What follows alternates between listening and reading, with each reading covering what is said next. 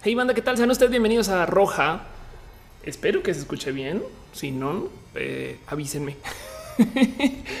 Roja es el show que yo hago desde mi casa todos los lunes para platicar acerca de nosotros, de la vida, para supuestamente para escuchar música, pero eso ya seamos honestos y honestas, eso no es verdad. Entonces, originalmente cuando planeé este show, la idea era eh, tener un poquito como de, eh, no sé, secciones de música, estas cosas. Y por ahorita la verdad es que se volvió mucho MIDI y escuchar música en MIDI. Yo, yo lo escucho igual. ¿eh? Aquí donde lo ven, tengo mi chicharito. Este es, eh, dirían en Colombia, sapeador. Eh, no porque me desapes también, de cierto modo, sino porque me sapea, que básicamente me chismo sea el cómo me escucho y estas cosas. Dice Naomi, el CR, tío, voy corriendo de la farmacia, no digas nada importante mientras regreso. Ok. este... Va, entonces no diremos nada importante. detengamos el show. Mentiras, mentiras, mentiras. Veo que están en el chat Uriel Torres, Ani Colín, Sergio Arredondo, Archer Ed, eh, Eco que piensa el show y estas cosas que eh, están diciendo que espero, espero que se escuche bien y demás. En fin, hoy show tenemos un show tantito más especial porque hay festivo. Entiendes, el festivo técnicamente es mañana creo. Ya en últimos creo que perdí un poquito el orden de las cosas, pero bueno, como sea, yo soy Felipe Pastrana, of course, en Twitter y eh, este show en últimas es un poquito más también para dialogar y platicar entre nosotros. Si ustedes lo están viendo en recalentado o en Torrent o como sea que los vean, eh, tengan en cuenta que es importante lo que está pasando en el chat, porque en últimas yo me siento a leer lo que hay en el chat. Como funciona Roja, eh, platicamos un poquito acerca de la vida, un poquito acerca de eh, qué está pasando conmigo y en general, porque pues, que les digo, es parte del por qué hago este show. Pero luego le dedico un tiempito a hablar acerca de ciencia y tecnología, un tiempito a hablar de vida de lo LGBT y al final una sección que se llama Pregúntele, pregúntele a Ofelia porque si bien hay preguntas a lo largo del show que yo voy leyendo y estoy viendo y, pues me interesa mucho platicar con ustedes, me gustaría dejar con las preguntas un poquito más pesadas y largas hacia el mero, mero final. No se asusten si no les estoy respondiendo eh, y, porque igual trato de leer todo lo que pueda. Em, lo siento si, si no llego a su pregunta en particular, si es algo sumamente importante, también vale la pena platicarlo luego en redes sociales.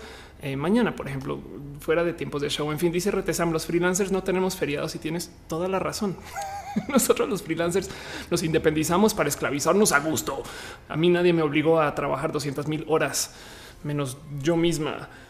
Dice, dale, Caro. Hola, chat. Hola, Caro. Gracias por estar acá. Diana Castro dice, empezamos temprano. Estoy tratando de empezar por lo menos en YouTube al tiempo, a la hora, o sea, a las 8 flat. En Twitch arranco tantito antes porque es cuando hago pruebas y que el audio y que demás y estas cosas.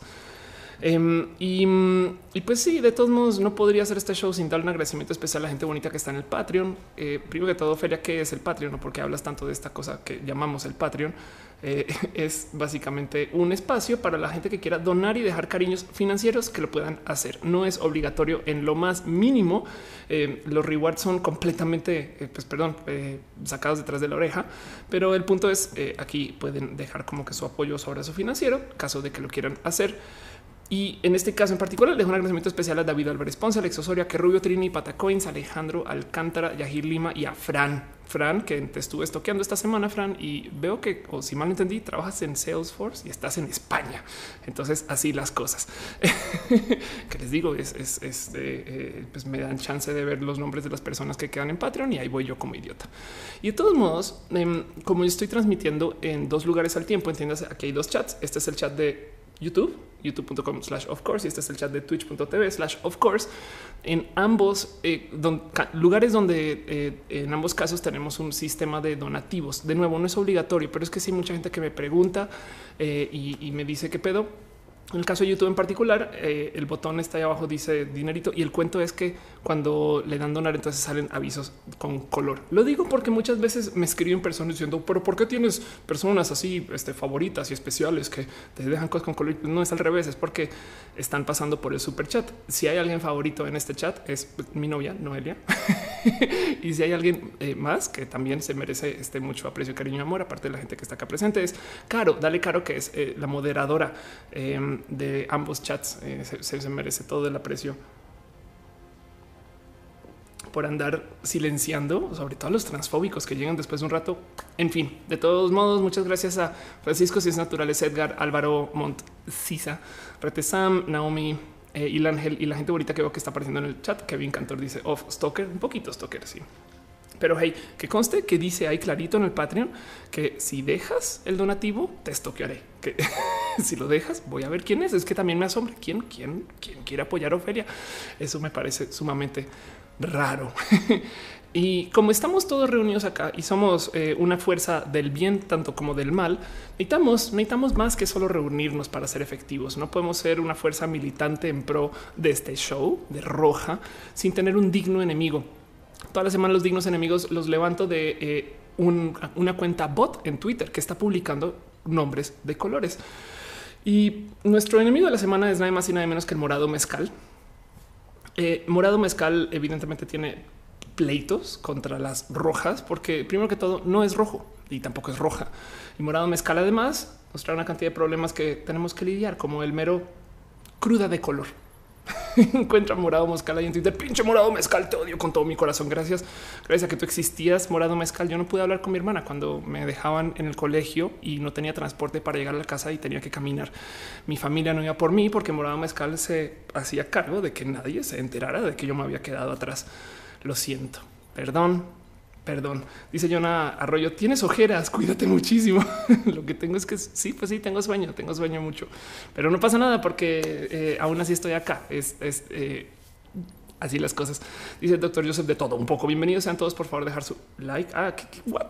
Em, dale caro. Ah, está aquí en el chat. También está con un morado sangrante. Pues es el, morado mezcal. Elizabeth Sánchez dice eh, saludos y Oscar Urquía dice morado por Thanos. Exacto, exacto. El morado mezcal de paso eh, es el problema de Thanos. ¿Vieron Infinity War? No quiero hablar de Infinity War. Eh. El regaño de los spoilers me divierte mucho porque ya llego a niveles castigo social si llegas a publicar un spoiler. Pero mm, em, me divierte mucho que, sea tema. En fin, dice Luis Gerardo Aguirre Cervantes. Saludos de un Godín por la tarde. saludos. Exacto. Montiza dice no spoilers, no spoilers, no. Alejandro Gallardo dice que si ya vi Infinity War, no solo vi Infinity War, sino que de como pura pinche nerda que soy, mi, cerebro no me dejó en paz. Entonces, primero que todo la vi dos veces. Gracias, Noelia, por acompañarme a verla dos veces. Pero encima de eso, eh, eh, me senté a leer el cómic. O sea, dije, no puede ser, güey. Tengo, que desenredar esto y literal bajé la app de Marvel y ahí me ven consiguiendo Infinity War este y, toda la historia del Infinity Gauntlet y yo viendo el cómic así 600 páginas. Oh, qué chingón, qué chingón. Nada que ver. Bueno, muchas cosas. No, no, no de lo que sucede en el cómic no suceden este, en la historia. Entonces eh, fue divertido em, y, así las cosas. Dice Luz Escandón, ¿qué te pareció el debate? Me parece muy divertido. Al debate, estamos hablando del debate este, de políticos ese es otro tema. Y la Ángel dice no alcanza boletos ayer. mira, Infinity War es una película tan taquillera y ahora como resultó ser muy buena, eh, que no la vamos a ver ir. No es una película que va a estar presente en tantas pinches esquinas que nos vamos a cansar de verla.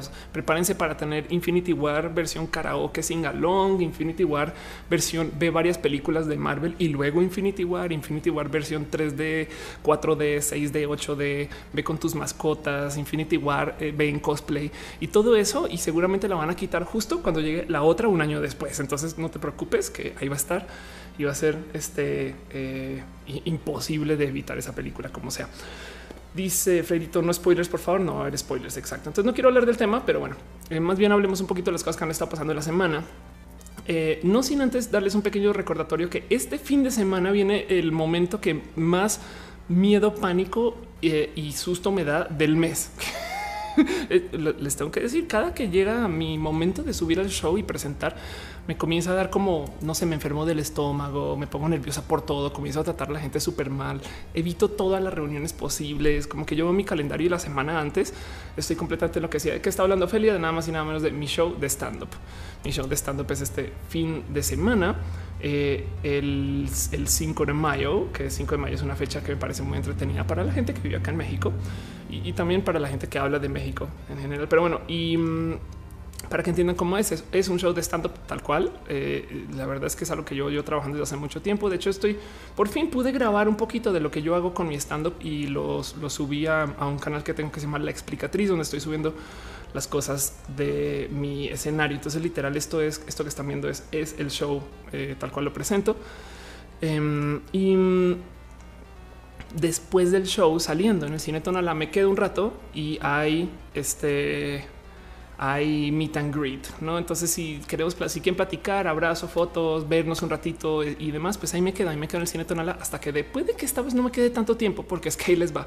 El show es un sábado, el domingo me invitaron a estar en la Conque en Querétaro. Entonces el domingo en la mañana voy a estar saliendo a Querétaro, pero yo sí me voy a quedar un rato. O sea, miren, en mi cabeza, las, las, veces pasadas, los shows pasados, nos estamos quedando como hasta la una, dos de la mañana. Eso es lo que tengo anotado esta vez. Si se, si se pasa eso, pues ahí veremos qué se hace. Pero como sea, de todos modos, ahí va a estar. Es este sábado. Lleguen, eh, sea bonito. Em, dice Vitoya que le espera un año se va a hacer larga. Puede que sí. Dice el Ángel que hay plan de roja estando para Toluca y Metepec. De hecho, sí, ¿eh? fíjate que, bueno, primero que todo, Noelia vive en Metepec, entonces eh, voy mucho y, tengo como dos o tres personas ahí como enredadas que me han dicho, oye, preséntate acá, preséntate allá, eso está pendiente. Dan Durán dice, me invitaron a la con que muere de ganas de ir. Yo, yo la neta pensaba no ir, me escribieron hace unos días y me dijeron, ven por favor, ven el 5 de mayo. Yo, compadre, no puedo porque estoy haciendo mi show. Entonces ven el 6 de mayo. Yo sí, pero es que mi show dura hasta como las 2 de la mañana. Entonces, ¿qué, qué, cómo que hago? ¿Por dónde le muevo? Y hasta que ya me dicen, sabes que llega lo que puedas, güey. llega lo que puedas. ahí voy a estar. Eh, dice George Steven Trubel que dice la hermanita de eh, Lord, perdón, Lord Steven Trubel que haga un roast yourself. Eso es, esto es cuando haces una canción que cantas lo que trolean de ti, no es como de agarras como los comentarios negativos y los vuelves rolas. Sería divertido. Suena divertido. Em, dice Daniel Castillo, eh, está preguntando por nuestro enemigo de la semana y pues es nada más y nada menos que eh, el Thanos, el Thanos del alcohol. El Thanos, Thanos, Thanos es un personaje bien divertido de entender, güey. Está, más divertido ver cómo mucha gente está agarrando la filosofía de Thanos y la está explicando en redes como, pues no es mala idea, ¿eh? es de no, no, si es pésima idea, es pésima idea. Eso que quiere hacer el señor Don Thanos. Pero bueno, dejando eso de lado, este y, y nomás presentándoles y recordándoles ustedes que tengo show este fin de semana. Caigan al show, caigan al show, ya, ya la pasamos bonito. Dice Dan Durant que eh, va a estar exponiendo Claudia Aguirre, que hace cómics eróticos LGBT y fue nominado un Eisner, que igual y se conoce. Qué chingón. Eso es en la Conque, no? Dale Caro dice: Si vas a la Conque, merece la pena que veas por unas gorditas en la Plaza de las Américas. A huevo. Dice em, Sergio Valenzuela que es Conque, es un, es un evento de estos masivos eh, y en este caso lidia con el tema de cómics. Dice eh, Ángel Ríos el Off Tour, anda. Dice Diana Castro, curiosamente Ofe tiene accesorios morados. Eh, mira, hay que acercarse con el enemigo. Hay que tienes a tus amigos cerca y a tus enemigos más cerca. En fin, Piernotas Show dice, además Piernotas Show dice, Ofelia es una mujer de altura. Bueno, si vieran que le propuse a Raúl Meneses a ver cuándo lo logró, esas cosas hay que organizarlas, no? Entonces puede que eso suceda después. Raúl Meneses es un, es un stand up comida súper entretenido porque el güey es chaparrito. Bueno, es súper entretenido de por sí, no? Solamente que lo más divertido de Raúl es que el güey, además de todo eso, es bien chaparro. Entonces yo le dije, güey, si hacemos un show que se llame comedia de altura, entonces en potencia eso me dijo que sí, tengo que organizarlo y en potencia eso sucede y será de lo más de divertido. Eh, pero bueno, en fin. Y dice eh, Elena Harkin que me veo bien. Gracias. Dice Oscar Urquía. Eh, Ego quería destruir a todos menos a todos. No, al menos Thanos es la mitad. Mira, te digo algo, Oscar. silencio, porque hay gente que no ha visto la peli. ¿Qué te digo? Taco Girl dice: Hola, ya llegué de que hablamos aquí hoy vamos a hablar de una cosa que me divierte mucho de observar. Ya les cuento bien qué pedo. Brian Cooper dice que está jugando videojuegos mientras ve roja. Me parece lo más chingón del mundo para que te diviertas con nosotros y con nosotras. En fin, Vamos a nuestro primer tema de la semana. Esto que yo, me, que yo llamo balazos. Y como ya están diciendo en Twitter, que viva el rohan roll. balazos es todo aquello que yo pienso que vale la pena platicar y dedicarle un show. Que en últimas, cuando me asomo, digo no, no, no vale la pena mirar y platicarle todo el show. Tenemos una cosa muy divertida, madre mía. Eso no es lo que queremos. Tenemos una cosa. Tenemos un gato muy divertido de paso. Tú también patrocina el show. Este está despierto, se los juro. Y eh, esta para el día de hoy esta es nuestra pata patrocinadora. Eh, su eh, pata delantera derecha está patrocinando el show. Es su patrocinadora. Chigato huevón, no hace nada. Pero bueno, quería hablar un poquito acerca de este tema de festivo de mañana o de hoy o de cuando se supone que debe de ser. Creo que es hoy. Creo que es hoy. Ya, ya, nos asomamos un poquito por eso. Eh, algo dijo no, eh, que me lo perdí. Aquí está no le dice hola, dice Miguel Lobatón. ¿Qué está pasando? Aracho Balan dice que gacha eres. Te estuve invitando a un evento de cómics en Acapulco. Es que no, a ver, un momento. me, llevan al, este eh, para que esté chambeando ya hardcore, güey. Eh, pero un Christ algo dijo que están diciendo que está tristillo. Dice ando de luto, tuvimos que dormir en perro ayer. Ay, no, lo siento, pero. Em, después, este, si quieres, hablamos un poquito de eso en redes. Ay, dejar ir una mascota es rudo y, lo he tenido que hacer par veces en la vida, pero bueno, eh, sigamos con el show un poquito y dice Panun que todo está bien, que bueno.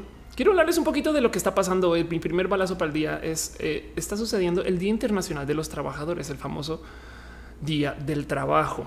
Ok, fíjense que eh, no hay cosa que me, divierte mucho. Yo tengo, tengo, este tema donde de repente salen muchas personas a burlarse de cosas que son muy comunes, no es como cuando ves que todo el mundo está comentando, ay, qué estupidez, Evangelion es una mamada porque se la fumaron, ¿no? Es que, pues claro, el, director estaba fumado y por eso hicieron Evangelion así. Y vas te asomas Evangelion es una cosa súper, súper profunda, con una cantidad de temáticas que eh, tiene tantos matices que es muy fácil casi, casi que desechar como un, pues sí, fue fumado, güey, no sé qué. Y, y lo mismo sucedía con el tema del día del trabajo, como que lo platicaba y preguntaba, ¿por qué no, se trabaja durante el día del trabajo? No es como que esa es la pregunta, es el, típico chiste. Es oh, sí, es el día del trabajo y por consecuencia no vamos a trabajar. Y, luego está este tema de cómo, además, en Estados Unidos, Labor Day se considera como este día donde eh, no puedes, o sea, no el mero día, sino como el día después del Labor Day, del día del trabajo, no te puedes vestir de blanco y no te puedes poner blanco. En lo más mínimo es como esta como gran leyenda de la moda estadounidense.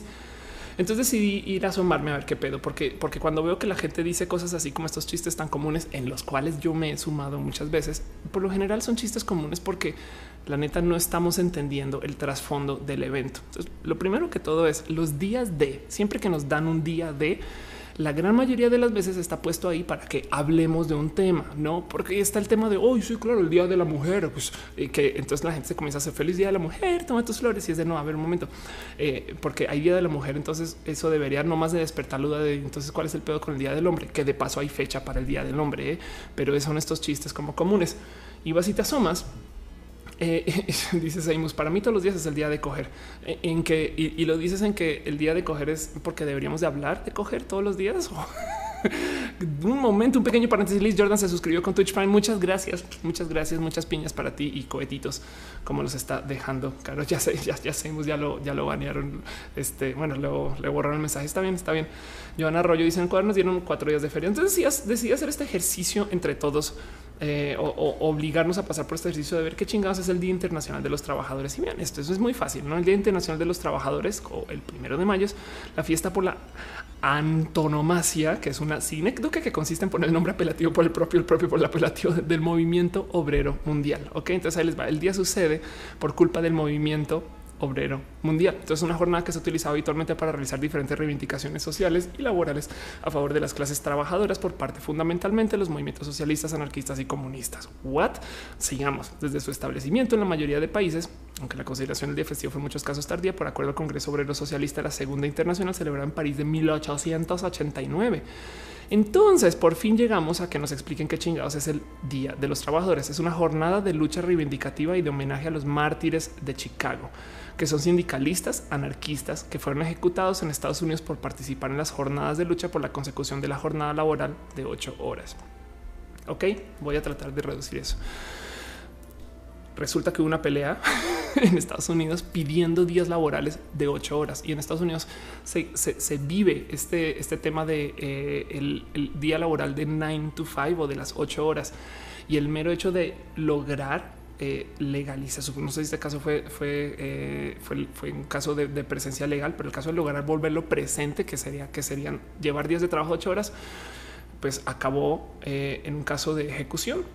Y, de cierto modo, el, el mero hecho que tengamos un día del trabajo celebra eso. Supongo que en cualquier país, bueno, celebra, no es entiéndase en el término de eh, lo quiere volver a traer a luz para que no se nos olvide, no es, quiere, quiere mantenerlo en presencia lo cual quiere decir que claro que claro que por esto mismo es que no se trabaja, porque es un día para que tú estés entendiendo el que tu trabajo ha de ser limitado a un máximo de ocho horas. Yo sé que ocho horas son un chingo a veces, pero cuando a ti te pone a trabajar 12, 14, 16, pues ocho es un límite este, eh, muy, muy, muy este, afín. Em, alguien dejó un super chat, dice Fran. Fran dejó, dejó super chat. Gracias, Fran, por dejar tu, tu, este, tus piñas, piñas para Fran y demás. Si es naturales ahora también el día de la madre. De hecho, es el día del niño. Está tuiteando, en, eh, está mencionando de cómo en, otros países no necesariamente es el día del niño, sino es el día de la niñez eh, o el día del niño y la niña. Y como en México es el día del niño y la gente se puso así como se paró sus pestañas de pero por qué si niño incluye también a las niñas y es de pues no siempre, pero también hay un día de la niña. Entonces, qué pedo. Eh, pero eso lo quiero dejar nomás de lado. Y el punto es, debe ser un caso muy similar al Pacayos. Dice que el día de Matú, todos los días son el día de Matú. De hecho, Matú es más como la noche de Matú. Estela Hernández dice justo que es el día del niño. Eh, Mario Sixto dice qué opinas del encuentro de las dos Coreas. Eso me parece que es algo que valdría la pena platicar, pero lo voy a nomás mencionar por encimita y, pues eso también parece un momento súper histórico, súper, súper histórico. Y es que em, volviendo al tema del día, el Día Internacional de los Trabajadores y lo que está pasando es eh, justo, justo el motivo por el cual existen estos días es porque queremos platicar y traer un tema a presencia. No es, como es, un no me quiero olvidar de que esto existe, no me quiero olvidar de que esto sucedió y necesito que a lo largo de la historia y de aquí en adelante eh, sigamos platicando de estos temas. Por eso a veces hay días de cosas tan pinches raras. No eh, se, los juro que si lo tomamos de modo internacional, seguro todos los días del año son días de algo, no con cosas raras. No, dudo que existe el día de la papa y el día este, de la fresa, pero em, no más, por ejemplo, por eso es que existe, existen dos días de la temática trans, aparte del día de la marcha del orgullo, el día de Pride. Por ejemplo, para lo trans tenemos el Día Internacional de la Visibilidad Transgénero, que literal es una conmemoración anual dedicada a la celebración de las personas trans y la sensibilización en contra de la, de la discriminación hacia las personas trans en el mundo. Ok, entonces eh, el día de la visibilidad, que es el 31 de marzo, em, por ejemplo, quiere nomás traer a luz que hay gente trans y, somos personas eh, técnicamente que estamos haciendo una cantidad de cosas dentro del rubro del logro. El Día Internacional de la Memoria Trans es completamente diferente porque se celebra eh, en memoria de aquellas personas que han sido asesinadas y víctimas de transfobia, no el odio en medio de las personas transgénero no convencional, así como recordar la violencia continua que sufre la comunidad. Entonces, si se fijan, está muy divertido. Pues digo, me divierte mucho este caso porque tenemos un día para recordar el caso de muertes, asesinatos, este, violencia y demás. Y pues justo para, digo de nuevo, recordar en tema, en, en el sentido de que lo tengamos presente para ver si volvemos a hablar de este tema. Para México esto es muy importante. Así como tenemos un día este, para visibilizar. Y, de hecho, si se fijan, el día de la visibilización justo eh, dice, como, dice que este día existe a la falta de fiestas LGBT que celebren la visibilidad de las personas trans. Es como uno es como uno es como el día, el día de los logros trans y el otro es como Laura Sad Day, ¿no? Y, entonces eso, eso existe. Perdón, un pequeño paréntesis. Este, este, hay como David soltero dejó super chat. ¿Quién más? Este, que este, ya, ya perdí. Aquí está Guillermo Mendieta dejó super chat. Seimus dejó super chat. Muchas gracias, banda. Muchas gracias. De verdad, de verdad lo aprecio de todo corazón. Este prometo que todo eso lo usaré para seguir invirtiendo en este show. Monserrat Muerto dice: Soy Godines de 10 horas, ya no hay pago de extras. Ándale, ándale. ¿A qué dice? A mí me surge la porque hoy se ponen fotos de su infancia y el uno no se pone fotos trabajando. hay que entender que eh, el mero hecho que la gente platique de lo que está haciendo desde la celebración también es una pequeña muestra de privilegio. No es, es un eh, claro que el día del trabajo ya no nos impacta, a, eh, a menos que hablemos de Monserrat Morato, que tiene godines de 10 horas.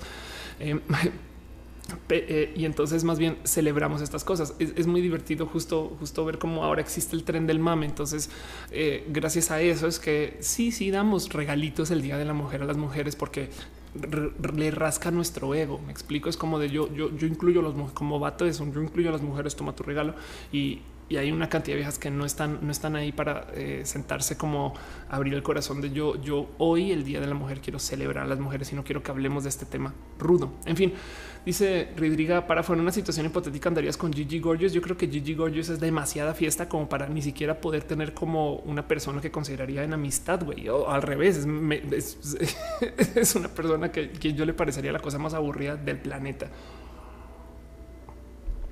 Diana Diego dice el 28 de febrero es el día de las enfermedades raras. Anda.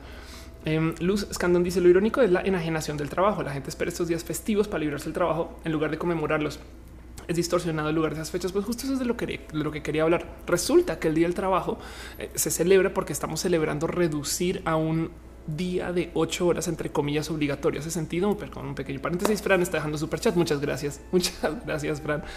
Eh, y piñas, piñas. Fran se quiere encargar de que el chat esté lleno de piñas.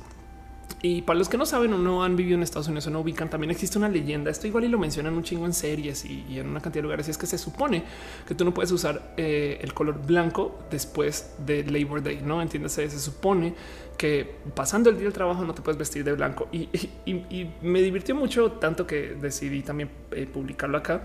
Eh, el mero hecho siendo la cosa que resultó ser la cosa más idiota del mundo. Em, justo en una seña de pistas entre gente pudiente de quien no lo es, se inventan esta supuesta moda que el día donde se acaba el poder usar blanco por mera moda es el día del trabajo. Entonces, quien lo haga después, entre comillas, es alguien que no está enterado de los códigos de la sociedad. y como no está, y no es broma, esto es como muy este muy, muy 1890 entrando a 1900 y por consecuencia se crea la leyenda que no, no, no. Entonces el día después de Labor Day es cuando se supone que no te puedes vestir de blanco o si no sería algo entre algo literal tildado de naco. Entonces me divirtió mucho ese caso y me pregunto cuántas de estas pistas existirán por fuera de Estados Unidos para cosas eh, acerca de cómo lo que lo que debes y no debes de hacer.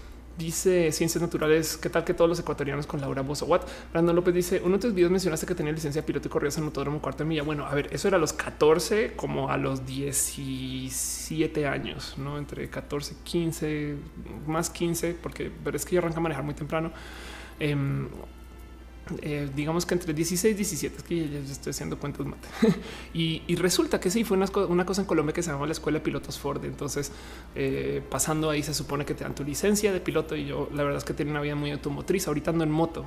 Entonces eso todavía me divierte. En fin, Clau dice, vivo en Estados Unidos y no tenía idea. Pues sí, eso es muy divertido de ver. Entonces, no, más para repasar eso, porque pensé que nadie acá estaba en Estados Unidos.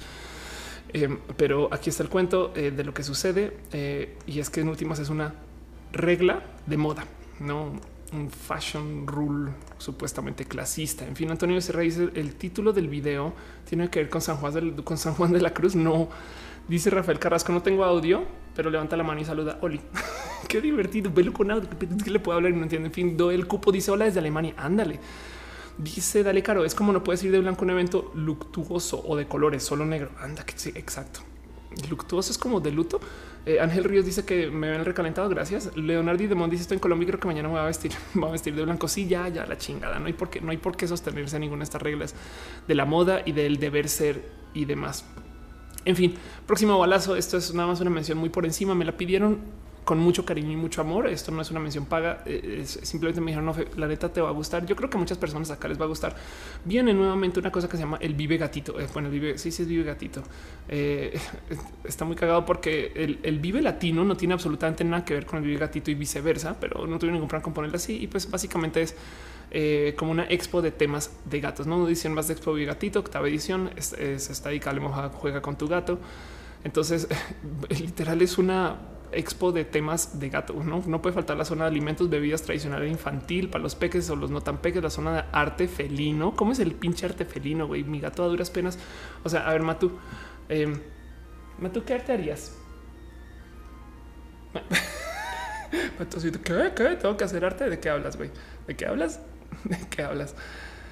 Ay, pero bueno, viene, viene el vive gatito, estén, estén al tanto. Solamente me pidieron, porfa, porfa, avísale a la gente que esto va a suceder.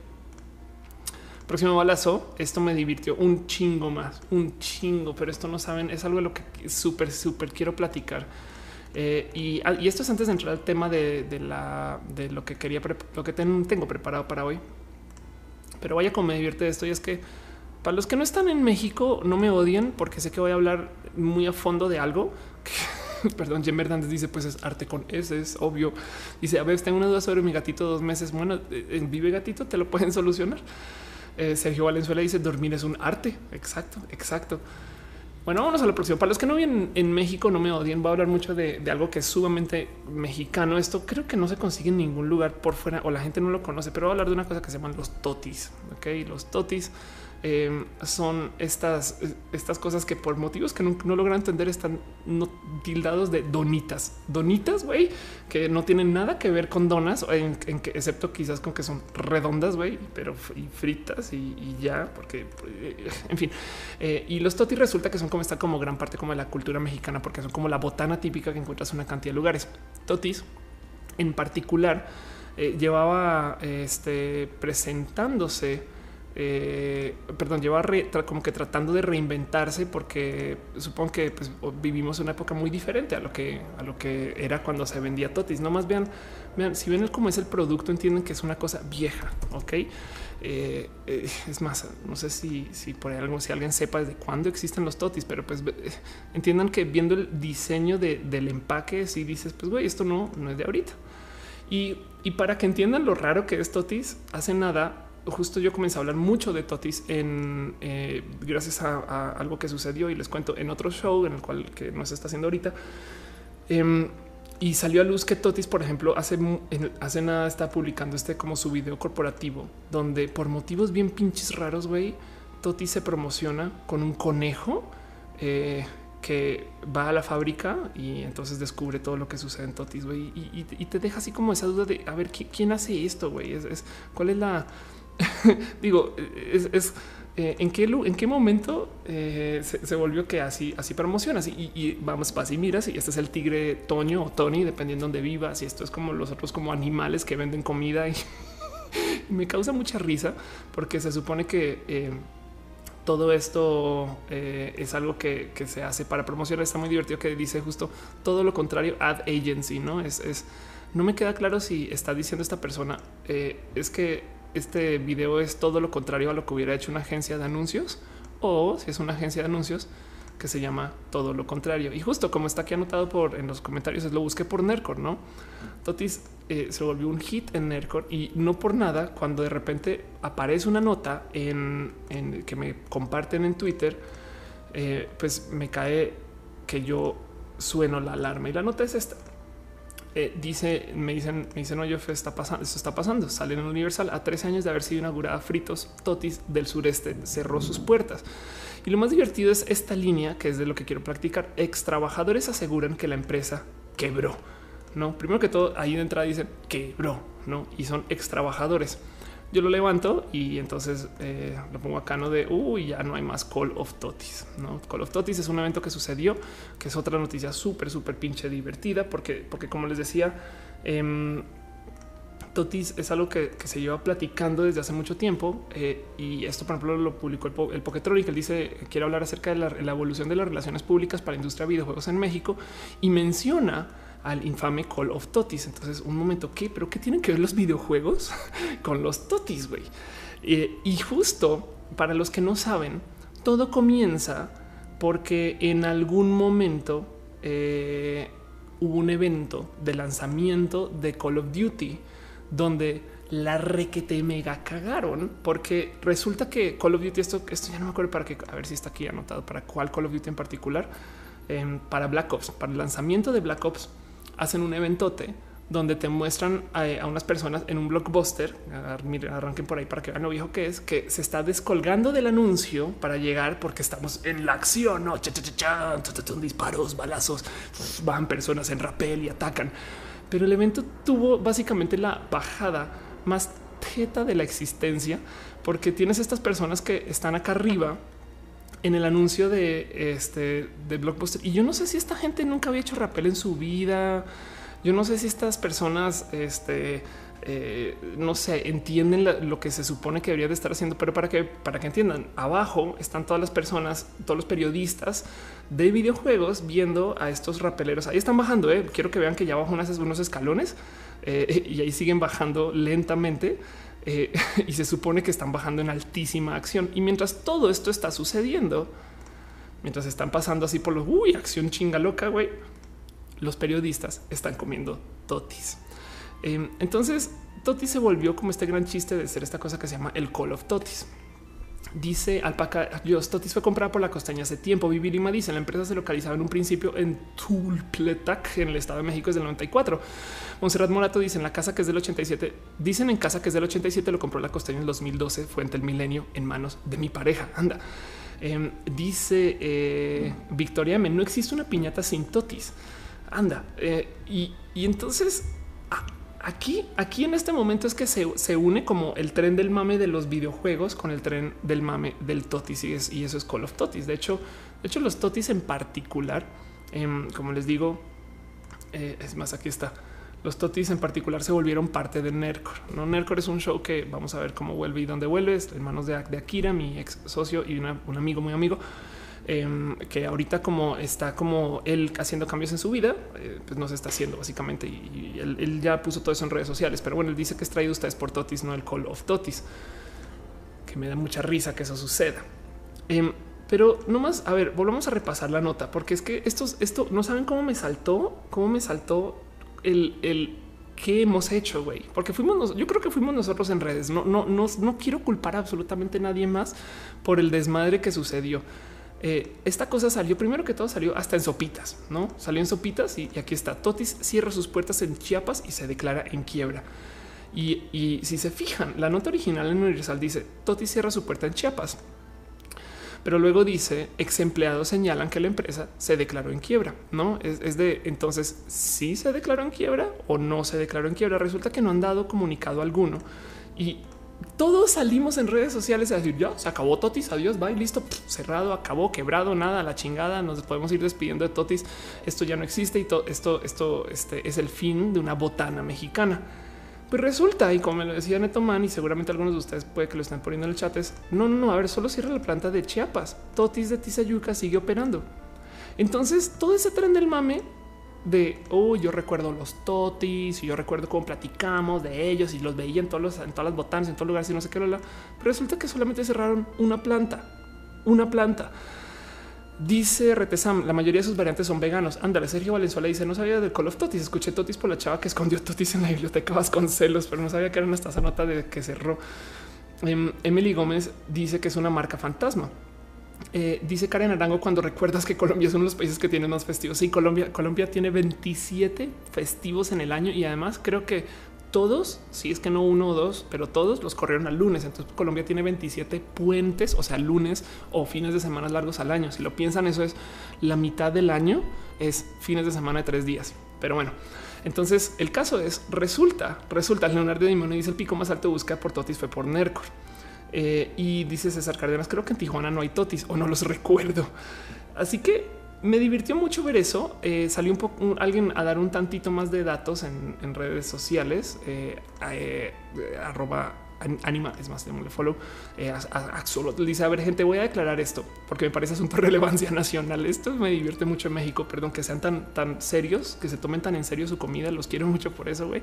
Y dice: Los totis no quebraron, güey. Solo su fábrica de división en Chiapas sureste que tienen solo su fábrica y división en Chiapas y en el sureste. Ellos tienen múltiples en la República, pero estás enfocado a la distribución en Centroamérica y el sur. Entonces, más bien vas, lo que acaba sucediendo es que Totis, llegó el de los tamales, seguro vender Totis. Eh, lo que acaba sucediendo es que em, Totis ya no se va a distribuir, por ejemplo, en Colombia, si lo querían buscar o algo así. Eh, Alpacayos dice que, hermoso es Colombia. Exacto. Dice Daniel Castillo. Yo, sí compraba totis de manera, de manera no irónica. no, entras al canon del hipster. Y luego, luego está este tema que yo creo que eh, solo me divirtió mucho de leer en redes, porque luego de todo este desmadre que hicimos nosotros, donde muchas personas, la neta, postearon sus fotos con sus últimos totis, platicaron de cómo ya se habían desaparecido los totis, salió a luz que se había acabado la planta y no sé qué, y resulta que nunca se confirmó. Güey, esto miren, es que si la cagamos con los totis, a nivel prensa y mediático, que en donde más nos estamos yendo con información que no es. Hace sentido, como que me, me saltó mucho, me saltó mucho que, que hasta acá hay posverdad. Güey, dice Caro, me estás diciendo que esa nota es como el me voy de YouTube de las botanas.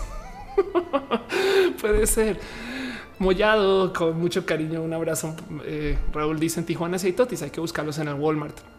Dice en el castillo, qué susto, yo sin totis no puedo vivir. Acá hay un poquito como de verdad ruda eh, por parte de, Martín Pixel, que dice el tema de Totis es increíble por dos motivos. El primero es que solamente cerró la fábrica en Chiapas, que no significa que desaparezca. Y el segundo, y en esto tiene tantas razones, es que nadie compraba Totis. güey. Bueno, alguien ya dijo que estaba comprando Totis de manera no irónica y se siempre compraban versiones piratas en fiestas y cosas así. No se hagan.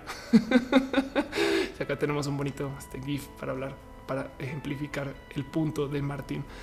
Entonces el caso con los totis es no, no lo quería poner en balazos nomás porque me divirtió mucho la historia, porque la vi desde el comienzo, desde que anuncian que no hay totis, que se vuelve un tren del mame, que todo el mundo lo publica, que dicen que ya quebró, se acabó, que todo el mundo sale a celebrar su última compra de totis en la existencia para después descubrir que pues resulta que ahí siguen, no? Leonardo Demone dice yo intenté buscar los totis en Colombia para ver Nercor, pero no los encontré y ahora menos los vas a poder encontrar. Ahí sí como eh, es como, como que ahí sí le hicieron como el, Thanos guantelete de, los totis y desapareció los totis en la mitad de su espacio de distribución. Digo, en Colombia también tenemos un buen de eh, cosas eh, divertidas en el tema de comida. No, no más. esto, esto es otro tema que también me divierte mucho de seguir. Yo de repente, en mi caso, se me volvió imposible conseguir un dulce que me gusta mucho en México, un pan dulce que se llama chocotorro y también platiqué con gente en redes sociales de cómo el chocotorro lo eliminaron, no supuestamente. Este es el chocotorro con su hermanito chiquito, el dálmata o al revés. Y es este tipo como de dulce. Y resulta que, no, no está eliminado al revés. Eh, acá hay una usuaria que está preguntando, oye, ¿por qué ya no existe el chocotorro? Era mi top. Desperté con el antojo. Y no saben qué gusto me da que Marina le responde si existe. Lo puedes encontrar en tiendas de autoservicio como Oxxo 7-Eleven. Básicamente lo que tienen es pinche mala distribución. Y, eso es, los chocotorros no se han acabado tampoco. Que de paso, nomás para hablar un poquito de los casos de, lo que hay en Colombia, solamente que aprovecho la mención, ya que estamos hablando de comida, para traerles una idea millonaria que se me ocurrió hace unos ayeres. Colombianos los veo, emprendedores colombianos, eso sería un hit muy cabrón. Eh, ¿Qué dicen si el chocorramo lo hacemos así, puras esquinas? Esto tampoco existe, chingada madre. Pero bueno, en fin, en fin, en fin. Moncisa dice existen, existen los dos aún. Dice Felipe, así este tema me va a hacer engordar. Dice Caro, los chocotorros y los dálmatas serán más rico. Dice Edgar Alvaro, Totis Pirata. Ay, hay Totis Pirata. Casa Tortugas dice, hay chocotorro en Jalisco. Oscar Urquía dice, me gusta que se le ve la gema a visión y en los tatus de Gamora. Ándale. No lo dice chocotorro y dálmata. Aquí sí hay, aquí sí hay. No se han acabado los chocotorros y el dálmata. Exacto, exacto. Porque si no, este paso lo que yo voy a acabar haciendo es poniendo, untando al gato en chocolate eh, y le doy mordiscos. Dice Monserrat Morato, el chocotorro se encuentra en el Oxxo. Hugo Rivera dice, en existen los helados hechos de chocotorro, solo lo que es más difícil. ¿Los helados de chocotorro? Wow, qué, desmadre. Eso es como en los, hay chocorramo, eh, hay, hay ponque entero de chocorramo, o sea, pastel entero de chocorramo. Chocorramo, ponque, a ver si esto aparece. Para los que no saben de qué estoy hablando, perdón, para los colombianos. Esto para mí fue sorpresa, colombianos de paso. Esto es la versión Chocorramo es este dulce colombiano, este perdón, este pan dulce colombiano que consigues en básicamente todas las esquinas, del cual hoy en día eh, ya te lo venden en versión mini, que es un hit total. Eh, para los que no saben, viven en México y ya lo probaron alguna vez. Esto se consigue en el mercado eh, Medellín. Es muy fácil de conseguir en México, tanto como el Arequipe.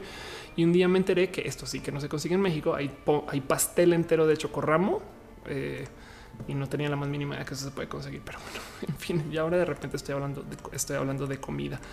No me pele un momento. Hay piñas, hay piñas de Fran. Muchas gracias, Fran, por seguir siendo parte del show vía el sistema piñudo. En fin, dicen Williams, la posverdad con Infinity War. Eso es otro tema, ¿eh? pero es que no quiero dar spoilers más que este tema. Los trailers nos mostraron una cosa y la película otra.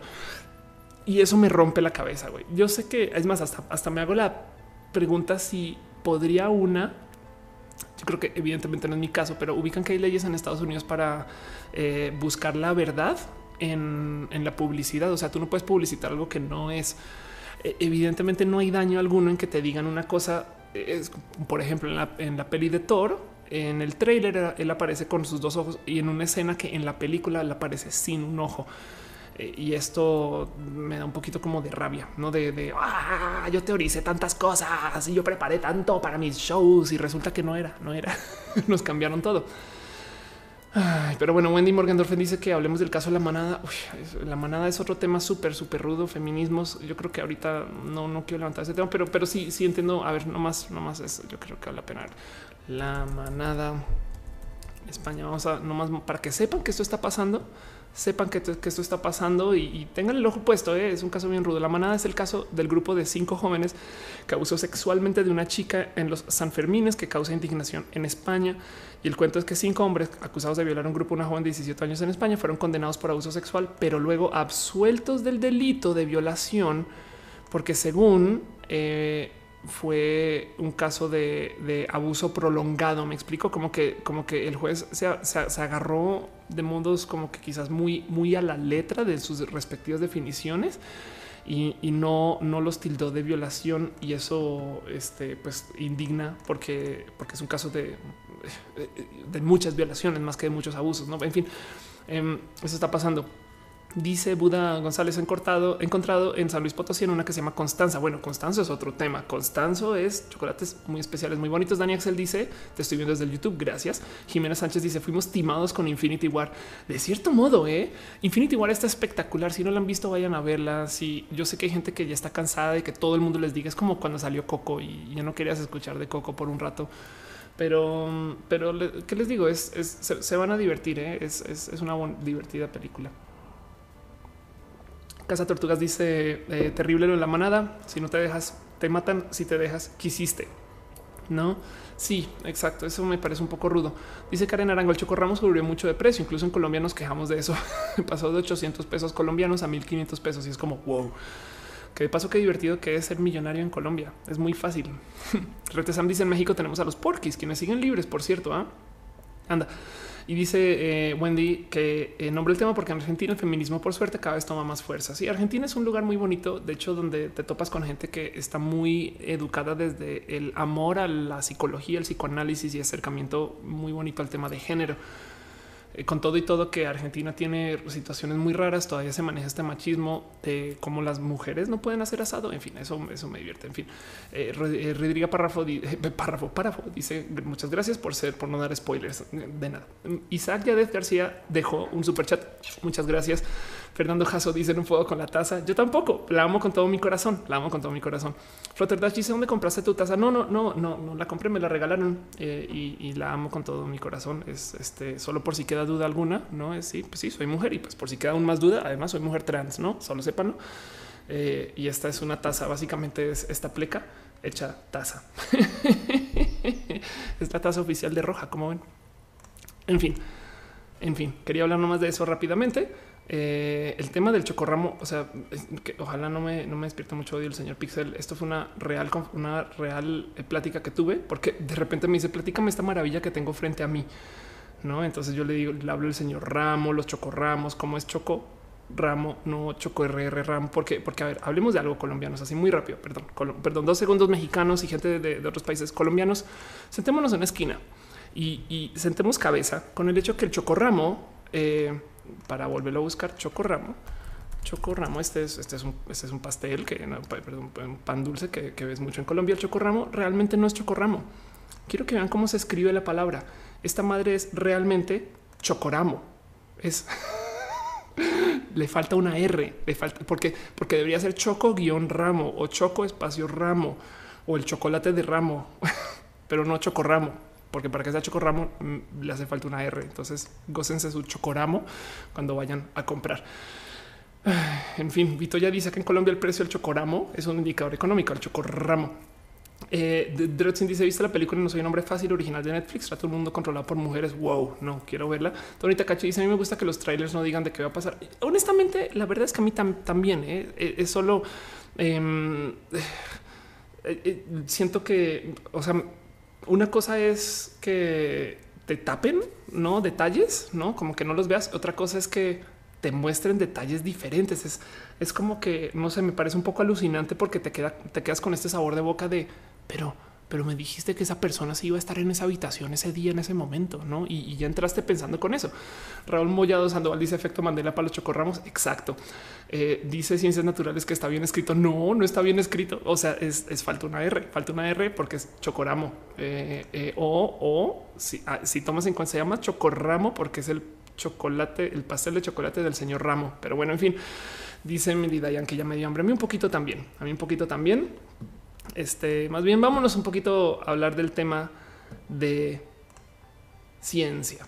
todos estos shows, yo me hago esta promesa eh, que quiero hablar de ciencia. Es, si, me descuido, se vuelve un show enteramente de temas LGBT. Y si bien es muy bonito hablar de temas LGBT, yo creo que sería una falta de servicio al hecho de que hay muchas personas acá que quieren escuchar de más que no hablemos de otros temas en últimas, sino para mí, yo quiero hablar de ciencias, perdón, solo por eso lo pongo. Creo que me estoy justificando además, pero bueno, arranquemos con un tema que me llamó mucho la atención, se lo compartí a Noelia y, lo platicamos, y es, em, miren, si esto les suena o no a ustedes y les triguea la palabra que es les triguea. Yo creo que saben que traduce el, término trigger. Trigger es cuando escuchas algo que de repente te hace llorar o te recuerda algo, te eh, una situación, una palabra en particular que no quieres escuchar y te saca de, tus casillas y te da mucha rabia. Em, pero que hablar un poquito acerca de eh, la gente que se hace autodaño. Ok, entonces esto es básicamente es más. Aquí está en Wikipedia. Qué bonito. Ok, a ver cómo está en español.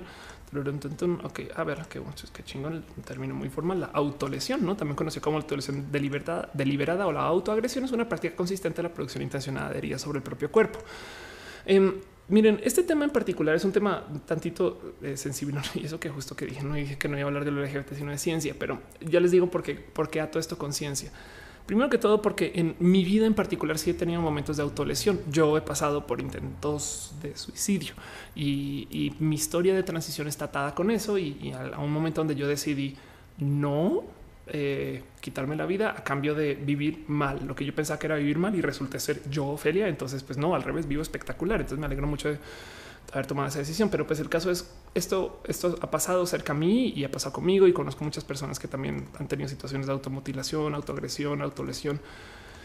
Y me, me, me, iba a decir, me divirtió, no, me saltó mucho, me saltó mucho que ahora hay gente que se ciberbulean, ¿ok? Es, es nomás para, para repetir esto, es gente que van en las redes sociales y se hacen autobullying. Y el cuento es eh, cómo hay mm, eh, chamacos por lo general que van a redes sociales y publican comentarios negativos contra ellos o ellas mismas. Ok, entonces un tema es un tema adolescente. Sí, es un tema que aplica como eh, la autolesión. Pues sí, pero es una autolesión psicológica y, me saltó que esto se, esto se estudia, no? Estos son psicólogos sentados diciendo, ok, un momento, ¿qué? ¿Pero por qué? Ahora, ¿cómo, cómo sucede la autolesión psicológica en redes sociales? Por ejemplo, eh, puede ser un caso como eh, quien usa, eh, ¿cómo se llama? Sarajá o, usa Secret o usa estos espacios que supuestamente te están publicando cosas anónimas para publicar odio contra ti misma, ¿no? Y luego entonces vas y lo muestras en redes puede ser eh, eh, una situación donde eh, literal estás publicando sobre tus mismos videos y demás. No es raro. Dice Luna L, mi hermano adolescente hace eso. Ándale. Guadalupe Herrera dice es feo eso, nunca lo hice. Bueno, dice Tonita Cachi, también trigger en política significa cuando caes en provocación de un troll o un bot. Exacto. Em, dice así es que están, están debatiendo qué es el trigger, no el gatillazo, el gatillazo. Ok, Hugo Rivera dice que la palabra es gatillazo. Em, y eh, Diana Peña dice cuál es el color rival eh, odiado. El color nuestro rival para hoy es el morado mezcal. Es el peor mezcal de todos. Eh, y es el por qué Thanos se volvió Thanos tomándose un morado mezcal. No era tan morado. De hecho, Thanos en el 2002 era color azul. Wendy Morgendorfer dice me molesta fuerte este tema por parte de quienes banalizan el sufrimiento. No, eh, acá era chica que decidió ser feliz como oveja negra. Anda, exacto. Sí, justo. Es, eso, eso es un poquito lo que de lo que quería platicar. Es que lleva a la gente a que persiga eh, esta situación como de auto odio y, de dónde viene y cómo va. No, eh, yo, yo, por ejemplo, senté cabeza con que parte de mi, mi autolesión venía con la raíz de no tener a nadie con quien platicar. Una de las cosas que yo decidí a lo largo de mi transición fue llorarlas todas. Ahí donde lo ves es un, todo lo que me suceda que sea negativo o que tenga problemas o que no, no tenga como con quién comunicar y demás. Igual lo voy a llorar. Entonces, con todo perdón, no, Noelia, no me odias, pero pues justo por eso también me quejo de todo y preferí, preferí ser eh, como que muy quejetas y, platicar y, y compartirlo. Pero luego resulta que justo por eso es que eh, existe este tema como de eh, la autolesión. Y quería, quería como presentar este caso rápido en, la sección de ciencias de que de cómo hay estudios y, es una realidad que hay gente que se ciberbulea. esto piénsenlo a la hora de ver por qué alguien es troll, no porque alguien tiene problemas eh, con, enfrentarse a sí mismo o porque de repente alguien como que recibe mucho odio en redes sociales, porque capaz sí, es más, podrías, podrían argumentar que dentro de la vida digital, que es muy raro, eh, eh, entender que esto existe, pero sucede, ¿no? Y, lo, lo, más importante cuando se trata de estas cosas de índole psicológica es em, este, validar qué sucede, no es, entender si, digamos, hablemos del caso más complejo de un, niño o una niña trans, ¿no? un niño chiquito de 6, 7, 8 o 9 años que le dice a sus papás que siente estas cosas que podrían ser una potencial transición, es validar, no, no, no simplemente em, descontar al niño como hoy no estás muy chamaco, esas cosas no pasan, no sé qué, porque, porque miren, eh, sin, meternos de fondo al tema de eh, eh, qué causa la depresión y las tristezas eh, resulta, y esto es del 30 de abril, no esto es de ahorita, que, es que hay un buen de hasta potencial genética que está asociada con la depresión. Me explico, gente que es genéticamente depresiva y eso, eso es algo que mientras lo, peor que le puedes decir a una persona depresiva justo es esto y este es de, memes, de mis memes favoritos de la vida. Eh, que es cuando estás triste, si alguien, alguien te dice no estés triste y de pronto ya eres feliz de nuevo, no eso es, eso es eh, desvalidar, invalidar una persona. Eso, es eh, ignorar la situación y simplemente decir no, eso no sucede. Obviamente no lo tienes. Perdón, un pequeño paréntesis. Eh, Dani Axel deja un donativo. Gracias, muchas gracias, muchas gracias. Noelia dice que no soy quejetas, que está bien decir lo que se siente. Está bien. Pues siento sed. y Sone dice eso tiene que reírte con tus desgracias y tragedias para hacerlas amenas. De acuerdo. Sí, total. La mitad del problema Em, cuando, cuando hay problemas es ser capaces de ponerle un nombre, una palabra, una descripción, saber que las cosas suceden, saber que las cosas están ahí. Montserrat Morato dice, ¿no es una forma de buscar aceptación a través de la lástima? Pregunta sincera. Puede ser, pero aún así em, eh, quedaría claro que eso es lo que se está buscando, que se está buscando aceptación a papachos. Hay mucha gente LGBT que se la pasa justo hablando de cómo su vida es muy difícil con su familia más conservadora que todas las familias conservadoras que existen. Em, y entonces se vuelve como una carrera del sufrir, pero el fondo, el trasfondo de eso es necesito un apapacho. Me explico. Eh, entonces puede ser un poco como complejo de lidiar. Dale Caro dice lo único que agregaría es después de la tragedia viene la comedia. Por eso nos reímos de nuestras desgracias a la postre chingón. Eh, claro, sí, así es, así es chingón statement. Emily Diane dice este tema es muy interesante, pero tienes algún consejo para poder superar una depresión? Tengo consejos para poderse autodiagnosticar una depresión, por así decir, y estos, estos son aprendizajes personales todas mis depresiones y tristezas y momentos de tristeza, estoy eh, primero inclinada a pensar que pueden ser hechas por meros fines, eh, por así decir, neuroquímicos. Entiéndase, igual y estoy triste, pero realmente lo que estoy es súper pinches cansada. O estoy triste, pero realmente lo que estoy es frustrada con que algo del trabajo, algo de mi vida. Entonces, cuando me, doy cuenta que estoy triste y que estoy pasando por una situación ruda, lo primero que yo hago, esto es Ofelia, lo primero que yo hago es literal buscar Em, eh, café, algo con azúcar eh, o algo que sea como esto que llamamos comfort food y luego busco caminar un rato y perderme. Entonces en estas tengo actividad, dulce azúcar y quizás café. Si después de esas tres cosas y de paso dejar de trabajar en lo que estoy trabajando, entonces a ver si me enfoco en algo nuevo y pienso en cosas nuevas. Si después de todo esto sigo triste, es porque si hay algo más que solamente una pequeña presión cíclica de güey, estás baja en azúcar, estás este, necesitabas un estimulante porque traías el cerebro así en chingue y de repente lo paraste. Entonces, no em, como que yo trato de primero auto ver el, el, ok, ¿por qué no? Y, si todo, y si entonces ya todas estas sigo sintiéndome triste por aquí soy emotivo, lo más importante desde ahí en adelante es identificar el por qué, qué es. Y no hay modo de probar cosas en la vida eh, sin enfrentarlas de nariz. O sea, igual no puedes decir, uy, voy a ahora me voy a sentar a pensar hacia frías mm, hasta que salga, sino más bien es considerar escenarios, situaciones, emociones sobre sí que cuando estás triste, todo esto te puede tomar un mes, como una hora, como 10 minutos. Entonces eh, es muy normal de paso para la gente que está muy en depresión el recluirse Recluirse básicamente es una seña de eh, que la vida es muy compleja, entonces no puedo lidiarla en 16 frentes, necesito reducirlo todo a uno que sí puedo manejar. ¿no? Tengo un, dicho que me dijo por ahí un amigo cuando tenía como 14 años, que todavía lo tengo anotado, que me dice, si todo mal es porque estás haciendo muchas cosas. Si, si, si en tu cabeza, sabes, como si te despiertas es martes y resulta que todo mal, o sea, todo mal, güey, no pudiste entregar, salió esto mal, no es porque estás haciendo mucho. Entonces reduce a ver si puedes hacer menos cosas mejor y en fin, em, e, eso es, eso es como mi opinión personal de cómo enfrentar un poquito ese tema. Robán dice tengo ansiedad social. Entiendo mucho eso. La ansiedad social, de hecho, irónicamente es de esas cosas que desaparece un poquito mientras más te expones a sociedad, pero está de hueva eso. Y dice eh, ahora la mayoría de trastornos son modas pasajeras como las únicas y detergentes. Pues es que justo el tema Freirito es ese que em, más bien estamos muy enterados y muy enteradas de todo, de todo. El momento que tú le dices a alguien, no, lo que tú tienes es solamente, o sea, ponte como el meme, no es güey, deja de estar triste, ya no estés triste. E, evidentemente lo que estás haciendo ahí es que estás ignorando que algo sucede y eso, eso es justo el tema. Jem Hernández dice que hacer cuando encuentras con ella psicológica, la farmacológica, la farmacología no funciona, no es demasiado. Eh, eh, por lo menos intenta tener un buen eh, grupo de apoyo cercano y lejano. ¿no? es como busca gente alrededor tuyo que te entienda. Trata de no vivir tanto con gente que esté pasando por lo mismo que, tú, sino al revés, alguien que te dé una perspectiva diferente, pero pues eso puede ser a veces complejo. Entonces intenta buscar a alguien con quien simpatizar o alguien con quien romper tu rutina. Pero bueno, Dice Sebastián Burbano, la tristeza que llevo eh, la tengo hace media vida. ¿Qué hago? pues Sebas, eh, lo único que puedo decir cuando hay cosas rudas en la vida también es si están pasando por un infierno, no paren, no paren a oler las flores. Me explico.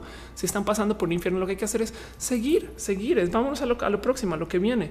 Em, eh, porque, porque si no, lo único que vas a hacer es levantar más, más que polvo y comenzar a cavar hoyo. espero que eso se explique. En fin. Em, dice Omjo Ramsa, hoy leí una pared de una escuela abandonada que decía que sufrimos más por lo que imaginamos que por lo que realmente pasa y estoy totalmente de acuerdo con eso. Pero bueno, el caso es, quería hablar de esto porque em, hay un caso muy divertido, este sí es, es totalmente divertido que me topé eh, como que echándole ojo en redes.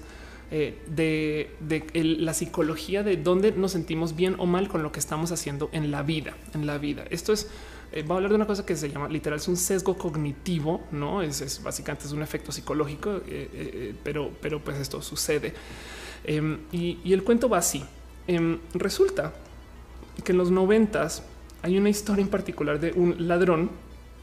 A ver si lo encuentro por aquí está, que se llama, aquí está, Wheeler, MacArthur Wheeler, quien él se entera, se entera, esto es del 96. MacArthur Wheeler se entera, a ver si puedo hacer zoom aquí un poquito. Aquí está la noticia de MacArthur Wheeler.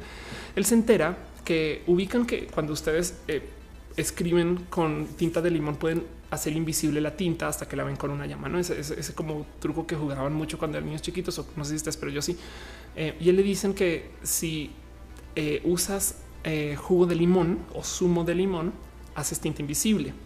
Entonces el güey se la, el güey se la cree y trata de eh, asaltar un banco echándose limón en la cara. Ok, voy a repetir eso. El güey le dicen que el, zumo de limón hace las cosas invisibles. Entonces él se pone limón en la cara y vámonos a asaltar un banco. Y lo agarran, lo agarran. de hecho, eh, eh, al, parecer, hasta cuando lo agarran tenía limón en los ojos y se lo tratan de sacar y demás y todas esas cosas que cuentan en la historia en sí. Pero el cuento es, te sientas tú a pensar un poquito de, ¿es neta que este güey fue así de pendejo que se la creyó? Porque vas y miras y resulta que lo que vuelve único el caso de Wheeler es que él eh, pasó por un par de pruebas psicológicas para ver qué chingados tenía este güey. Capaz sí estaba completamente delusional, capaz sí está pensando en una cantidad de escenarios y formas y, en su lógica si funcionaba. Y no resulta que es que el güey simplemente, el güey estaba en mente sana eh, eh, y simplemente estaba eh, mal educado en ese sentido. Eh, simplemente se había creído la historia, no? Em, eh, y eso, eso suena un poco raro, pero luego esta también es la lógica de muchas personas que están haciendo cosas hoy que dices qué pedo, qué pedo contigo porque si bien nos enseñaron a cuestionar la realidad y entonces ahora como estamos cuestionando de la, realidad, la cuestionamos tanto que no creemos en la tierra curva. La tierra tiene que ser plana. Claro, huevo, me enseñaron a cuestionar la realidad, tiene que ser, pues claro, claro. Y esta sí la voy a creer por un modo u otro. Y entonces el caso es que Em, este personaje, y de nuevo, por no más por repetir, él está convencido que hacían las cosas, no? Él no estaba demente, tampoco era neurodivergente. Em, y entonces eh, los eh, esos son psicólogos, de hecho, a ver, pero eh, David Dunning y Justin Kruger, que son miembros de la Universidad de Cornell, comienzan a sentarse a mirar el por qué chingados hay cosas que nosotros creemos y actuamos sobre como si nos sintiéramos profesionales. Hace sentido. ellos como que les, les, intrigó mucho el este güey no estaba loco ni demente. Este güey estaba totalmente convencido que así eran las cosas y decidió, decidieron eh, investigar eh, lo que luego se llevó, a, lo que luego se llevó a conocer como el efecto Donning Kruger, pero llegaron a investigar el dónde y en qué momento la gente se siente experta en algo conociente. Yo ya lo solucioné, yo ya tengo esto y, ya vuelvo al tema de depresión y tristezas, prometo. Em, porque, porque lo ato un poquito a, esto que sucede con el caso Donning Kruger. Em, dice Vitoya, eh, conocer la causa de tu tristeza y no querer eliminarles como autolesionarse continuamente, ¿no? Un poco, eh, un poco. Y, el, cuento es eh, eso, eso igual toca platicarlo porque, porque puede ser muy destructivo a la larga. Wendy Morgan dice: Si tienes ganas, puedes averiguarse una activista trans en Argentina que fue asesinada, Diana Zacayán, que fue travesticidio. Qué bonito término, travesticidio. Eh, digo, no lo conocía. No, es, eh, acá pues, en México hablamos mucho del feminicidio y nunca me ha quedado claro si incluye a las mujeres trans. Pero bueno, el caso es volviendo al, volviendo al Donning Kruger. Em, ellos encuentran que en cuanto a la gente se siente más expuesta a un tema, más dudas tienen sobre el tema. Y cuando están poco expuestas al tema, eh, se sienten automáticamente expertos. Ok, entonces ahí les va. Esta es la curva del efecto Donning Kruger. Eh, y este, este dibujito, este chamaco que está parado, que está diciendo soy un crack, eh, está parado en algo que no es broma. Le llaman nada más y nada menos que el el monte estúpido, el monte estúpido, el monte de la estupidez. Es una situación bien curiosa donde la gente poco expuesta a un rubro eh, por no tener conocimiento sobre, sobre el rubro en particular se siente experta. Luego a medida que comienzas a aprender del caso, donde está esta cosa que llama el foso del sufrimiento, em, y, ahí es donde quiero como atar un poquito las cosas. Eh, luego, luego te comienzas a sentir menos experto que lo que eres. ¿Me explico? Yo me encuentro muy en común ahí porque ese espacio, ese espacio del foso del sufrimiento es algo que se le llama con mucha frecuencia em, el, efecto este, eh, del impostor. Ok, entonces eh, el cuento es, eh, es muy normal esto que sucede en el caso de Donning Kruger. No estoy diciendo que no estoy no quiero decirle a nadie que sea tonto idiota. Es más, de hecho, si alguien sufre esto, soy yo misma porque yo me paro aquí a este show y en mis escenarios y demás con muy poca investigación de muchos temas y los presento desde el expertise. Y, eso, eso es algo que eh, me hace a mí rebajar mi, posición ante como presentadora. Y por eso les digo a ustedes que, o sea, me debería hacer mi rebajar mi posición como presentadora, el, aceptar que yo no soy experta en estos temas. Y por eso les digo que estos shows son más una plática que ha sido muy bonito, porque gracias a esto es que ustedes, de hecho, me han corregido una cantidad de temas. Pero ahora quien se para acá con 10 minutos de leer Wikipedia y dice las cosas son así. Sépanlo, no?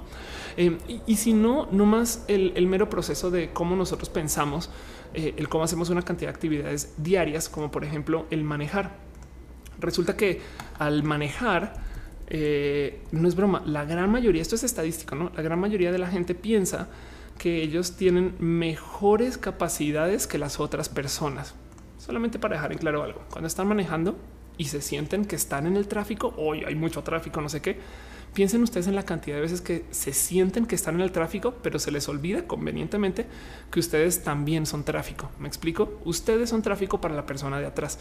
Entonces em, también hacen el, problema, por así decirlo, o lo hacemos cuando lo estamos. Es que como ahora no manejo, pero bueno, ando en moto.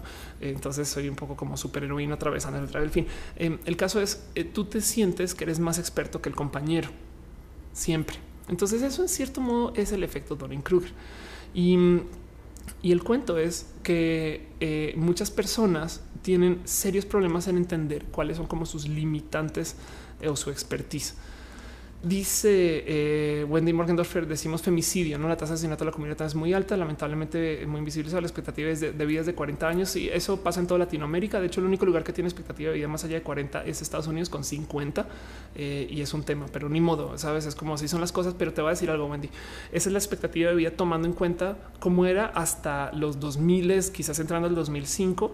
Hasta ahora, nosotras somos de una generación que va a vivir mucho más, mucho más que la generación de antes y vamos a mover esa estadística. Entonces eh, hay que ver dónde acaba eso. Uriel Torres dice que bonito, me pasa, creo que debería ser así para todas las personas que sigan científicas, hay que cuidar, hay que dudarlo todo, lo cual es bueno y a veces es un problema también. Exacto. Entonces, justo em, miren, hay una cantidad de cosas eh, eh, muy divertidas relacionadas a la, curva de, de Donning Kruger, que, yo creo que vale la pena también platicar. Entonces, si bien está el, monte idiota, que es la persona que se jura que es experta y resulta que no, y también está el síndrome del impostor, que básicamente es mi vida. Luego está el mero, luego está la situación de los expertos. Los expertos aquí están pintados como alguien que dice, güey, qué idiotas, no les hagas caso, no sé qué, ya nosotros decimos de las cosas. Eso está un poquito eh, falto.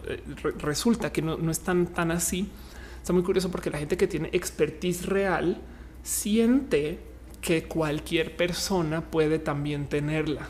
Entonces, también hay muchas personas que puede que no, no, no cualquiera, pero es muy común, puede que esté montada en su expertise, en su conocimiento, ya la lograron y juran que cualquier persona puede llegar a dónde están. Y eso entonces ya es hablando desde el privilegio. Es de güey, cualquier persona puede ser doctor neurocirujano. No mames, güey. O sea, qué pedo, porque no están estudiando, no?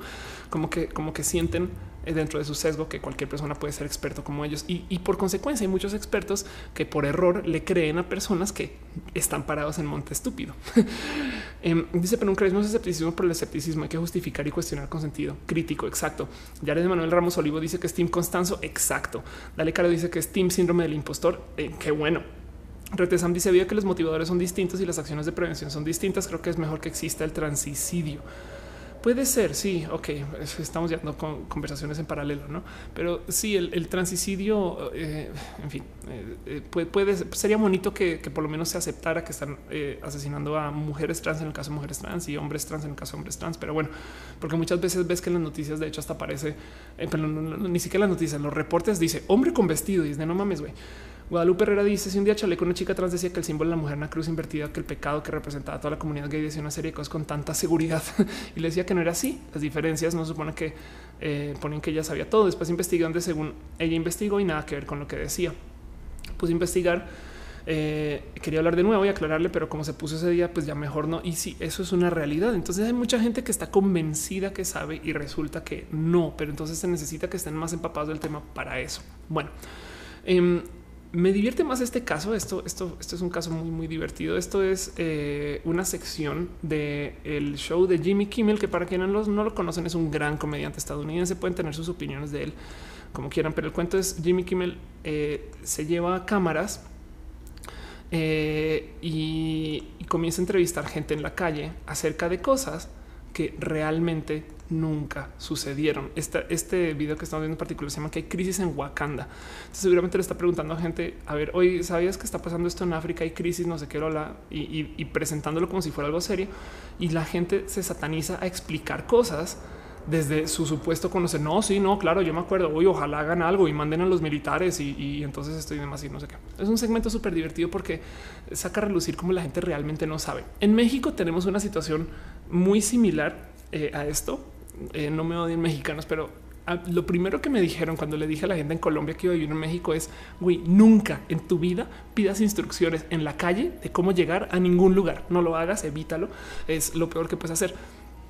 Hoy en día tenemos Google Maps, pero en ese entonces me lo decían porque como la gente en México es muy pinche amable, la gente en México es así, pero de, hecho por eso existe el dicho de tu casa es mi casa, no es, básicamente tú acá tienes residencia en la casa de toda la gente que conozcas.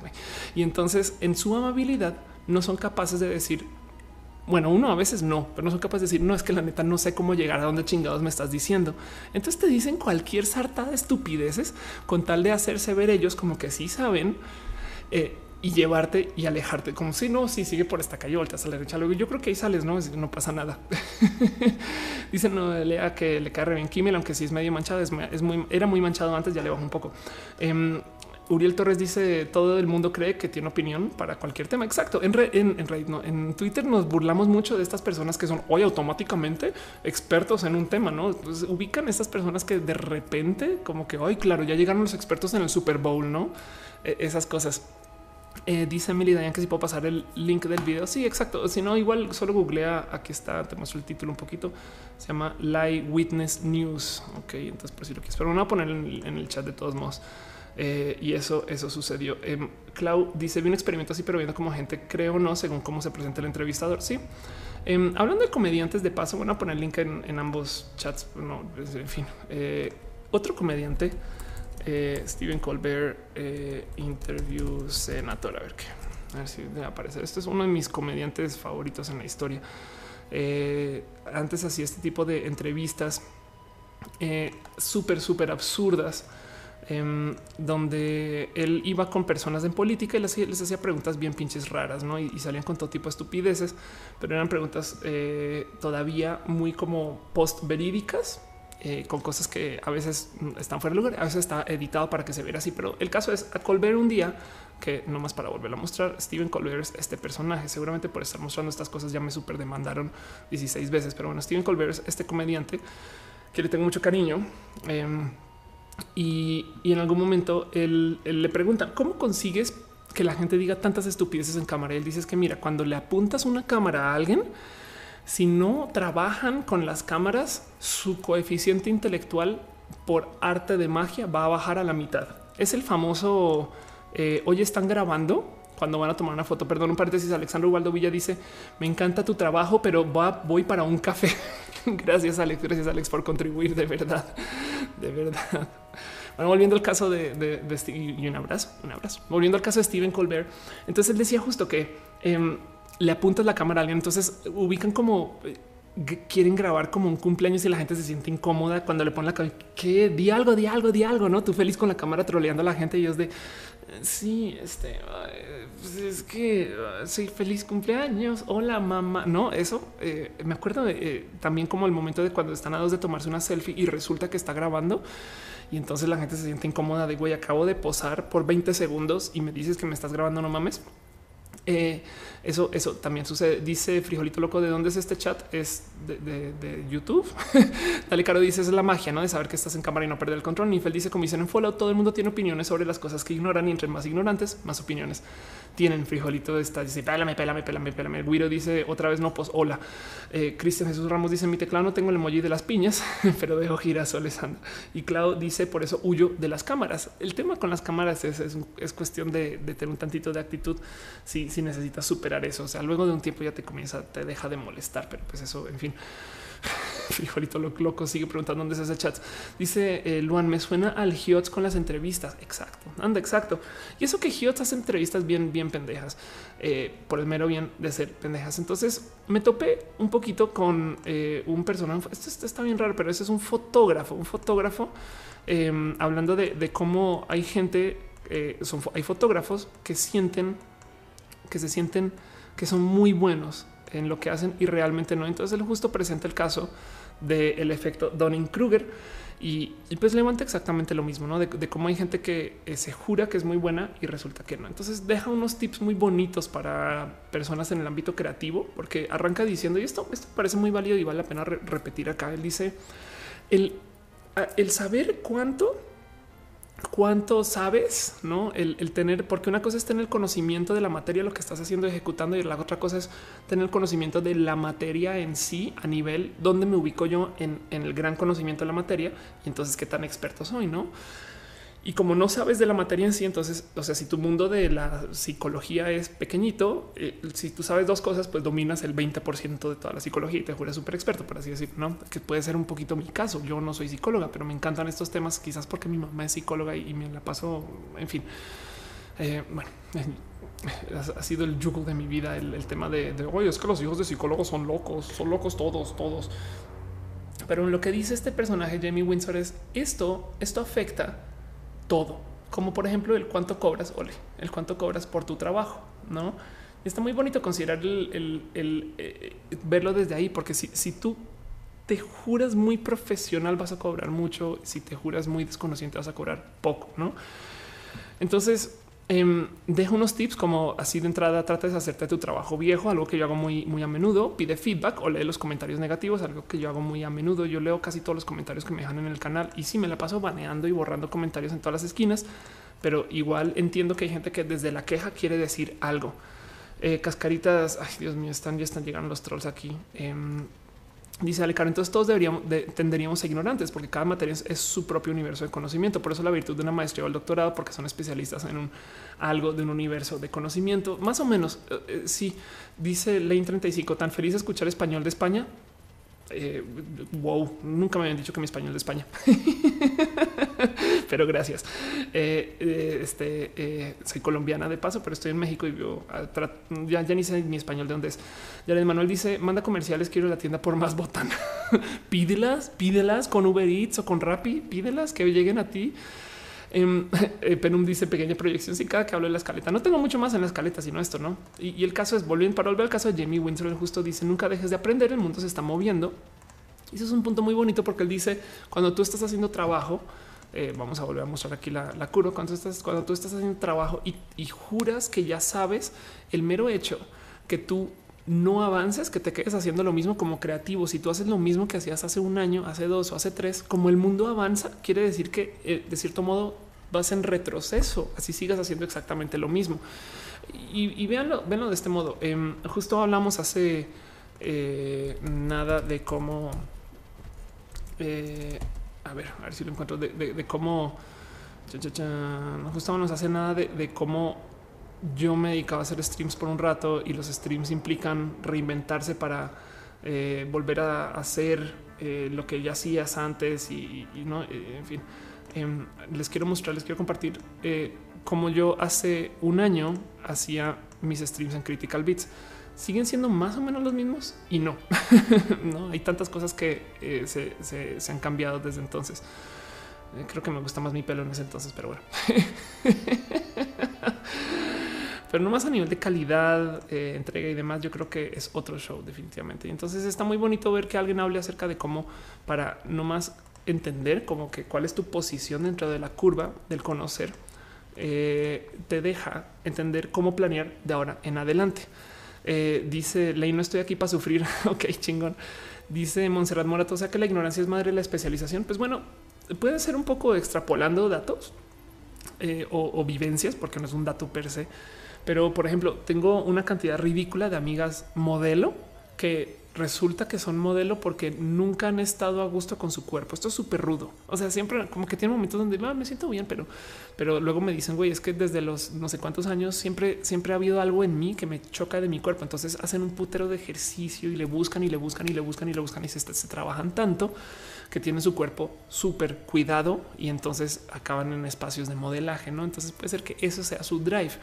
Em, la ignorancia podría ser la madre de la especialización si entiendes que la tienes y, simplemente quieres buscar más. Entonces, en este caso ya no es ignorancia, es curiosidad. Pero definitivamente hay que entender que eh, el problema, el problema y lo que sale a luz es que cuando tú arrancas con un campo de trabajo, sea el que sea, vas a sentir que lo sabes todo. Luego descubrirás que no. Dice Dale Caro, eh, de cierta manera lo que dice es correcto, ¿no? Apple está hablando de Monserrat Morato, ¿no? Piensa que esto ya, yo sé algo de inteligencia artificial, pero un doctor sabe inteligencia artificial enfocada en algoritmos genéticos para el aprendizaje, ¿no? Que esa persona es muy especialista. Puede sí, eso es verdad. Dice eh, Robani hablar, mi cabello actual es genial, gracias, qué bonito. Eh, dice Maggie eh, Urisha, eh, ¿has usado pelucas? No, pelucas per se no, pero he usado muchas este, extensiones. Ahorita justo mi pelo está bien rarito porque decidí, y esto es una decisión política, de, acerca de mi cabello. Es, que acuérdense que yo digo que yo tengo hegemonía sobre mi propio cuerpo, que ser trans es declarar hegemonía sobre mi propio cuerpo. Entonces tenemos un comité de decisiones para estas cosas entre todas las clonas y decidí que no voy a volver a usar eh, mis extensiones, sino que voy a dejar que mi cabello así agarre forma y tamaño y, color y, que ya no esté colgado. En fin. Pero bueno, Uriel Torres dice el punto es que la gente honesta y consciente sabe cuándo reconocer sus faltas. Exacto. La, coqueta dice hola, hola. Dice Casa Tortugas, cuando eh, dejas de aprender empiezas a morir. Exacto. Y esa es otra. Esa es otra. Eh, yo quisiera añadir a este tema un poco más acerca del síndrome del impostor. Voy a, buscarlo rápido. Ver, síndrome del impostor. Y, es porque lo quiero atar un poquito con este caso de la depresión. Lo más, lo más complejo del tema de depresión, últimamente me volví a asomar mucho con esto porque spoiler ni tan spoiler. El canvas que viene ahorita que reví canvas y es culpa mía, decidí hacer un canvas pequeño y es, se volvió, es un canvas de Evangelion. Entonces decidí estudiar Evangelion y no he hecho más que ver Evangelion por los últimos dos semanas y ha sido muy loco porque la serie trata del rubro de eh, justo de la evasión, que es bien divertido porque se suben a evas, no? Pero entonces eh, hablamos de personajes que se la pasan pensando el por qué deberían de evadir estar o no estar en situaciones. Y, Evangelion es un análisis bien bonito y bien profundo acerca de la psicología de qué te hace querer estar y no estar. Y la mitad, en algunos casos de muchos personajes, lidian con esto que se llama el síndrome del impostor. La otra mitad lidia con eh, lo que se llama el síndrome de eh, o, el caso del puerco espín, que es que mientras más te acercas a algo, más te hace daño. Y, casi, casi que la serie podría ser este, el tema del puerco espín de Schopenhauer. Eh, a ver, no, ¿de qué hablas, Ofelia? Puerco Espín, Chopin. a ver, si seguro tiene otro nombre que no es Puerco Espín, eh, del dilema del erizo. Ok, perdón, no es Puerco Espín. Perdón, erizo, Puerco Espín, Sonic, eh, Sonic. el dilema es una parábola escrita en, 80 y, en 1851 por Schopenhauer. donde dice que básicamente está este tema donde más te acercas con los temas o las personas, más daño te puedes o te haces pero si te mantienes alejado, tienes que lidiar con tu soledad, ¿no? Y eso se trata de Evangelion. Y el caso es que eh, hay un par de personajes en Evangelion que levantan esta cosa que es el síndrome del impostor. yo sé que lo puedo hacer, perdón, yo, yo lo puedo hacer, pero juro y me juro incapaz de hacerlo. Eh, dice Oscar, justo el dilema le hizo exacto. Em, están, veo que están dejando piñas otra vez. José Armando Rodríguez, voy llegando. Gracias. Dice Ferge, ¿qué opinas de ciencias de la comunicación como carrera? Suena bonito ciencias de la comunicación. Nunca lo estudié, pero tengo muchos compañeros que sí lo hicieron y me parece espectacular porque te lleva por lidiar con esto que va a estar muy presente, que es el comunicar, ¿no? Dice Liz Jordan y voz de Shinji, súbete, súbete al pinche Eva, Shinji. Cole Fox Desolation dice, yo estudio gastronomía me la paso en esas prácticas. Es como expectativas versus realidad. Pensé que dominaría todo a la perfección, pero no, la experiencia hace al maestro. Ándale. Este mm, Guillermo Mentita dice que si va a hablar de la serie de todas hasta las reveal. Por ahora, eh, las reveal no las quiero tocar, pero eso dejémoslo para Canvas. Podría ser todo un roja dedicado a Evangelion también a estas alturas. He visto tanto Evangelion en Lane 35. Después me la creación del universo y también la historia de la enciclopedia. Wow. Eh, el Wiro dice nuevo suscriptor. Gracias, gracias por suscribirte. Eh, Aldair String, eh, madre mía, Stirling dice hola desde Acapulco. Oli, Oli. Y dice Frank Oscar Urquía. Frank Miller hizo un cómic de Robocop. Qué chingón. Pues el caso es que el síndrome del impostor, el también conocido como el síndrome del fraude, es un fenómeno psicológico en el que la gente es incapaz de internalizar sus logros y un miedo persistente de estar descubierto como un fraude. Esto yo no saben cuánto lo vivo, lo vivo. O sea, para mí esto es casi, casi que mi vida porque yo estoy, yo de nuevo, yo soy física y, pasé por economía y ahora resulta que estoy en YouTube, ¿no? Y entonces ahora resulta que soy youtuber y también eh, estoy haciendo comedia y una cantidad de cosas que me ha tocado aprender sobre la marcha. Por un lado ha sido bonito porque he desarrollado muy bonitos sistemas para yo autoenseñarme cosas que nunca pensé que se iban a poder... Eh, no sé, casi casi que descargar del internet, no es como yo ya sé kung fu y hacer comedia, no? Nunca pensé que eso iba a poder suceder, que eso fuera a suceder. Y del otro lado, eh, me topo con mucha gente que está muy, muy entrenada en su rubro, eh, así sea por medio de, tener mucha experiencia, como por haberlo estudiado, eh, para que luego yo llegue y les diga, hey, hola, vengo a hacer lo mismo que tú, aunque no tenemos nada que ver con cómo nos entrenamos para llegar acá. Entonces yo me la paso dudando a mí misma en todas las pinches esquinas. De nuevo, este sábado tengo un show de stand up. Es mi décimo show de stand up contabilizado dentro de la serie y no tomando en cuenta que también me presentaba en otras ciudades y que llevo haciendo conferencias por lo menos desde hace cinco años. Em,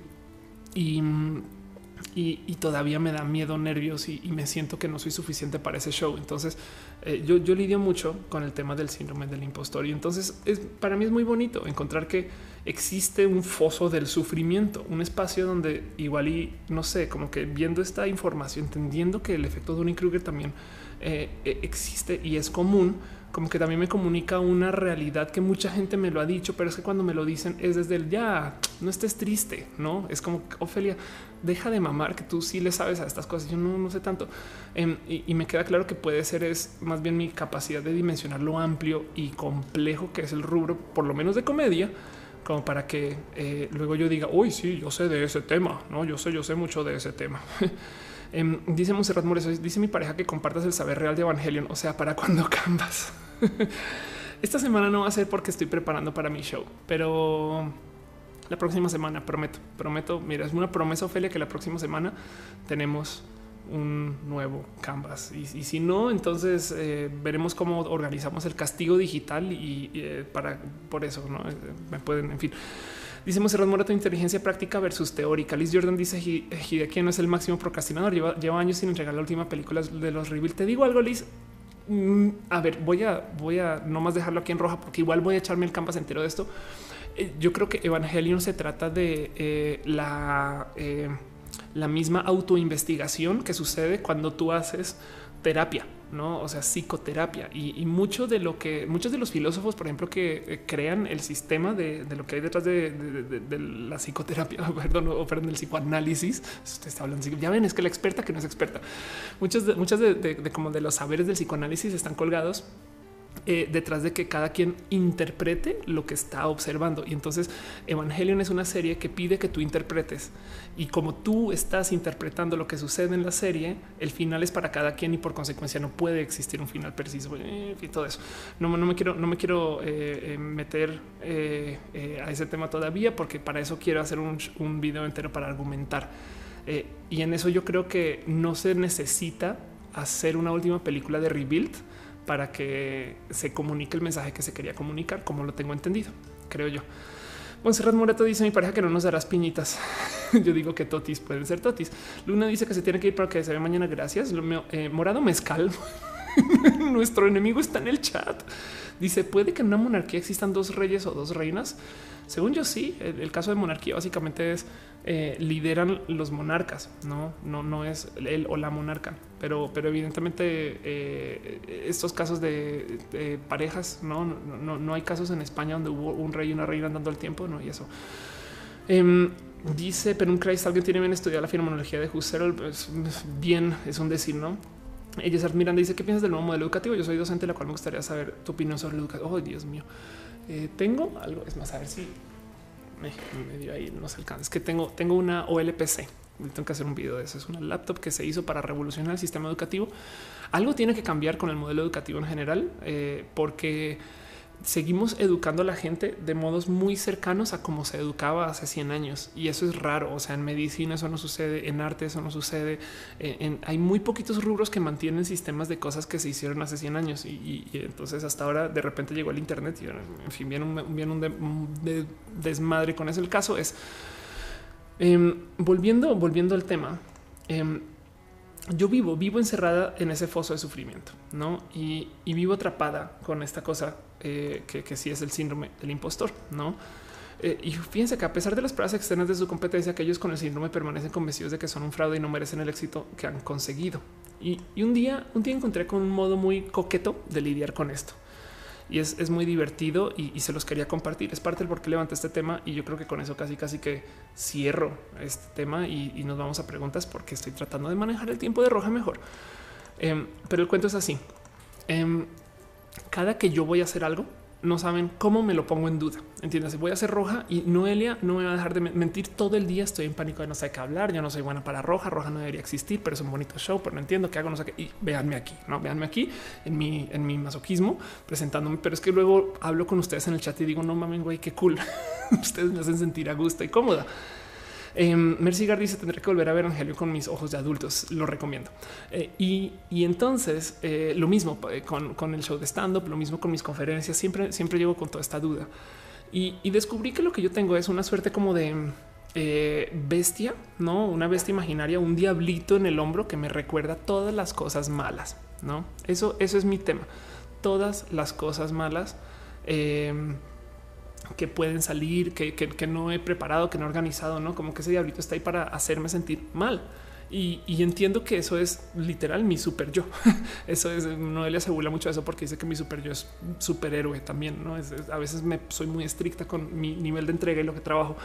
Y, y, a veces me he sentado a escribir un poquito de, de qué hay, no como que estoy teniendo dudas de mí. Digo, saben que voy a tratar de sacarlas. Entonces, literal, agarro cuaderno y escribo o hago un paper en Dropbox o digo en línea, un, este, un espacio para gestionar documentos y me siento a escribir va todas las cosas malas que pueden salir mal, esto, aquello, no sé qué, unas listas infinitas. El problema de, de tener una mente creativa es que puedes encontrar justificar absolutamente todo, todo. O sea, no quieres hacer algo en la vida, no digamos que no quieres, no sé, no, no quieres eh, ir a ver a tu familia en las navidades. Güey, hay 10 mil modos de justificar el por qué no, no quieres. O sea, resulta que no admites que quieres, pero igual en tu cabeza ya comienzas a hacerte rollos de oh, sí, no, pues por supuesto, por eso no voy a hacer aquello, no voy a hacer no sé qué. Lola. Em, y, pues puedes salir con todo eso. Y, y el caso es eh, cuando llego yo como con esas dudas y veo lo que estoy escribiendo, la neta, 10 mil dudas, son casi, casi que infinitas. Y un día decidí hacer el mero ejercicio de tener un angelito. Ok, entonces, así como tengo una persona que está diciéndome a la oreja todo el día todo lo que está mal con lo que yo estoy haciendo, ya acepté que esa persona nunca se va a ir, güey, no? O, ese, diablito siempre va a estar ahí, siempre me va a decir, güey, Ofelia, es que no te va a salir porque esto, aquello y demás. Entonces comencé a inventar un angelito que le responde. Y es divertido porque entonces tenemos como estos diálogos cruzados donde de repente te dice eso no va a salir porque no sé qué, pero te salió una vez hace dos años. Eso no va a funcionar porque te falta un tal y tal, pero resulta que en otro lugar así sí, así lo solucionaron. Resulta que en otro lugar así lo pusieron a andar. Entonces es, es raro porque la neta, neta es una situación súper, súper esquizofrénica casi de tú sentada mirando por la ventana respondiéndote a tus propios pensamientos. Es raro, güey, es raro. Dice Dale Caro, revela las clonas en directo el día de la niña. Pueden ser clonas, pueden ser clonas. Dice Retesam, cuando me faltan horas para entregar un diseño, quiero mejor renunciar, regresar al anticipo y cambiarme de país. exacto, exacto. Cuando eres una persona creativa y tienes una entrega por delante, entregar es súper complejo cuando eres una persona creativa. Si, escribes, por ejemplo, saben muy bien que pueden nunca parar de escribir. Tú simplemente la, entrega es el momento cuando ya dices voy a dejar de añadirle, porque si no le pusiste mucha salsa. En fin, dice Recai, eh, voy llegando a qué sección vamos, vamos al mero final, Recai. Este y demás ciencias naturales dice que hable en inglés. Tengo, tengo un par de videos hablando en inglés. De hecho, Canvas, voy a prometo subirlos. Este, en fin. Eh, dice Uriel Torres, eh, como el RT que dice hace rato, los miedos siempre van a estar ahí, pero hay que aprender a maestrarlos. Exacto, exacto. Y dice John que vuelva a ser pelirroja. Yo creo que no, yo creo que me quedo en güera, pero definitivamente este, luego haré algo con mi cabello un poquito más divertido. Eh, y dice Fernando no también lo hago a veces y es súper raro, pero funciona. Entonces es muy importante saber, primero que todo, el, el real motivo por el cual les quería como compartir el tema del efecto Donning Kruger es que porque eh, para mí, o sea, les, digo desde ya esto, esto es algo que tiene algo más que ver con Ofelia que, con ustedes, pero supuse, güey, si esto me sirve a mí, seguro hay un chingo de gente por ahí que también le va a encontrar algún uso. Para mí esto fue súper revelador porque me cayó el 21 que eh, sí, sí hay motivos detrás del síndrome del impostor que traigo, no? Sí hay motivos eh, por el cual esto se forma. No, no solo es como un autocastigo, sino es un Claro, lo que está pasando es que a lo mejor tú no sabes dimensionar en dónde estás parada en nivel de expertise dentro de un área inmensa que ya sí logras dimensionar mucho mejor porque has estado muy empapada dentro de ese campo de trabajo. Eso es uno. Y la otra es, evidentemente, pues el, caso del monte idiota. Eso también me divierte que exista porque es verdad. Tú arrancas a hacer cualquier cosa y dices a huevo, yo lo domino, güey, no manches, no manches. Y de repente descubres que si bien acabaste un celda y te juras el más crack en celda, hay 36 celdas más para jugar. y dices, no sé nada, nada de este universo, no? Em, dice eh, ciencias naturales. En tu reel dices todo lo contrario. Mi reel es de ventas, entonces créeme a la mitad. Sebastián dice: Tengo un problema cuando presento trabajos míos. Soy demasiado inseguro y tengo que estudiar súper demasiado del tema para poder quitarme ese temor. Ándale, exacto, exacto. Yo, yo, a mí pasa algo similar. Yo, yo me la paso. Yo no puedo ver una película que me cuando, cuando me despierta el más mínimo interés y no investigar de ella. Yo, mi madre lo sabe, salgo de la película y me estoy haciendo preguntas y luego entonces veo como los teoremas filosóficos que llevaron a que esta situación de película exista. En fin, le trabajo un chingo y demás. En el chat de Twitch están hablando del pinche morado mezcal. Se come, se come las tareas de Meridian. Sí, es el morado mezcal, es lo peor que hay, güey. Y la niña del morado mezcal no me permite terminar el protocolo del doctorado. Exacto, exacto. Pinche morado mezcal. Por culpa del morado mezcal tenemos Thanos. Guadalupe Herrera dice por eso hice el canal de YouTube, aunque nadie lo vea, pero para documentar lo que hago y forzarme a hacerlo, pues está expuesto. Ahora no se le queda en mí. Sí, de hecho, en cuando se trata del tema de emprendimientos, hay mucha gente que me ha recomendado siempre lanzar eh, en borrador. No es que me dicen si tienes un proyecto, no esperes hasta que esté perfecto, tíralo en sucio y ya te va a dar pena que esté en público. Entonces lo vas a arreglar en chinga. en fin, dice eh, Jesús Rodríguez que acaba de llegar. Chingón. Marilu dice: Tengo cuatro hijos, me has motivado para hablar eso abiertamente. Simplemente no pongo etiquetas rubio, moreno, gordo, flaco. Ay, pues qué cool, qué chingón. Gracias.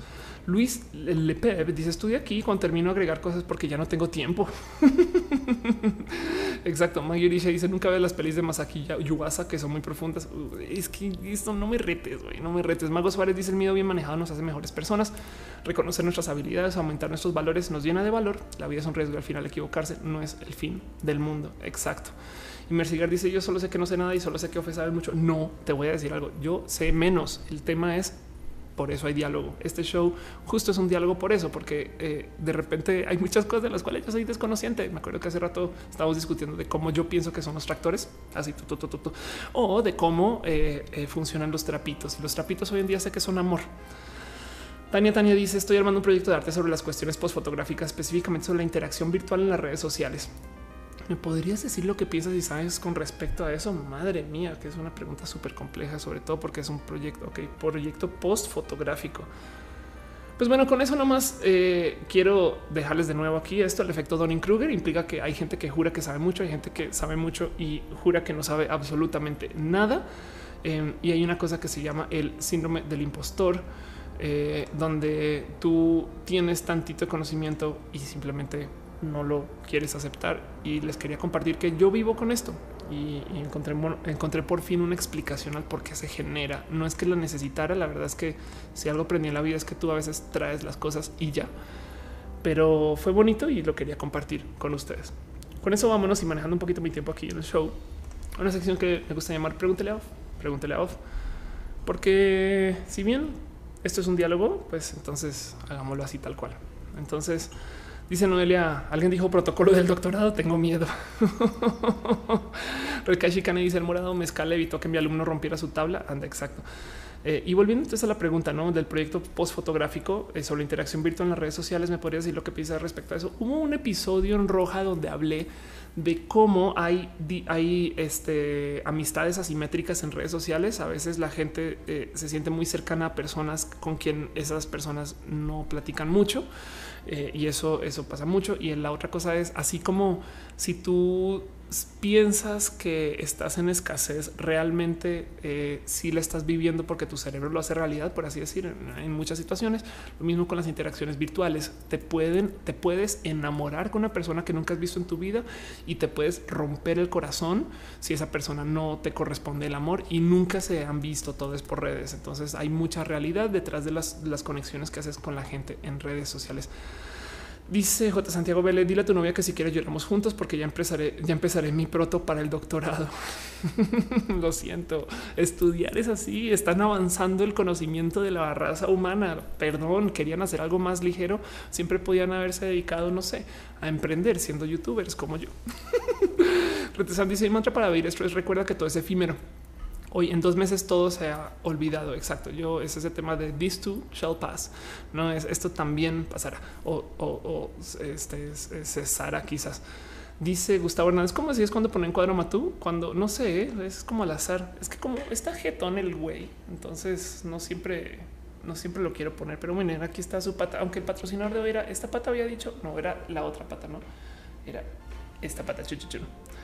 Cuando, cuando, cuando siento que hemos estado viendo mucho. Daniel Show dice que si ya fui a Manacar, Manacar no es muy lejos de donde vivo. Estamos hablando de lo mismo. Em, dice Proxico, la chica pues fotografía que vea mucho los escritos de Joan Foncuberta. Wow. Guillermo Mendita dice iba a hacer algo del crossdressing, pero se me olvidó. pues piénsale, todavía hay tiempo. Eh, dice Proxico, como que la explicatriz no sabe de tractores. Sabes que te digo algo desde ya. Me falta aquí es donde diría me hace falta barrio, pero en este caso me hace falta eh, agronomía. me hace falta finca. Eh, o, en fin, en fin. Janet Manuel Ramos dice: Pregunta qué opinas de los spoilers? Yo discutía cómo la gente no respeta a sus demás amigos en Facebook. Vamos a hablar de los spoilers bien rápido. Spoilers más agradables. Va, a salir algo horrible.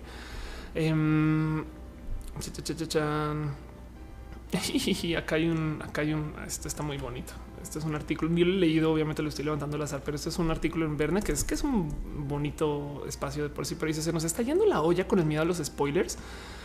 Eh, y, ponen un spoiler. Pablo Escobar muere al final de la segunda temporada. Nadie se lo esperaba, nadie, absolutamente nadie se lo esperaba. bueno, hay algo que hay algo que sucede. Me divierte mucho el tema de los spoilers porque justo em, hablamos mucho, mucho de cómo, em, cómo no está bien visto que alguien te dé un spoiler, ¿no?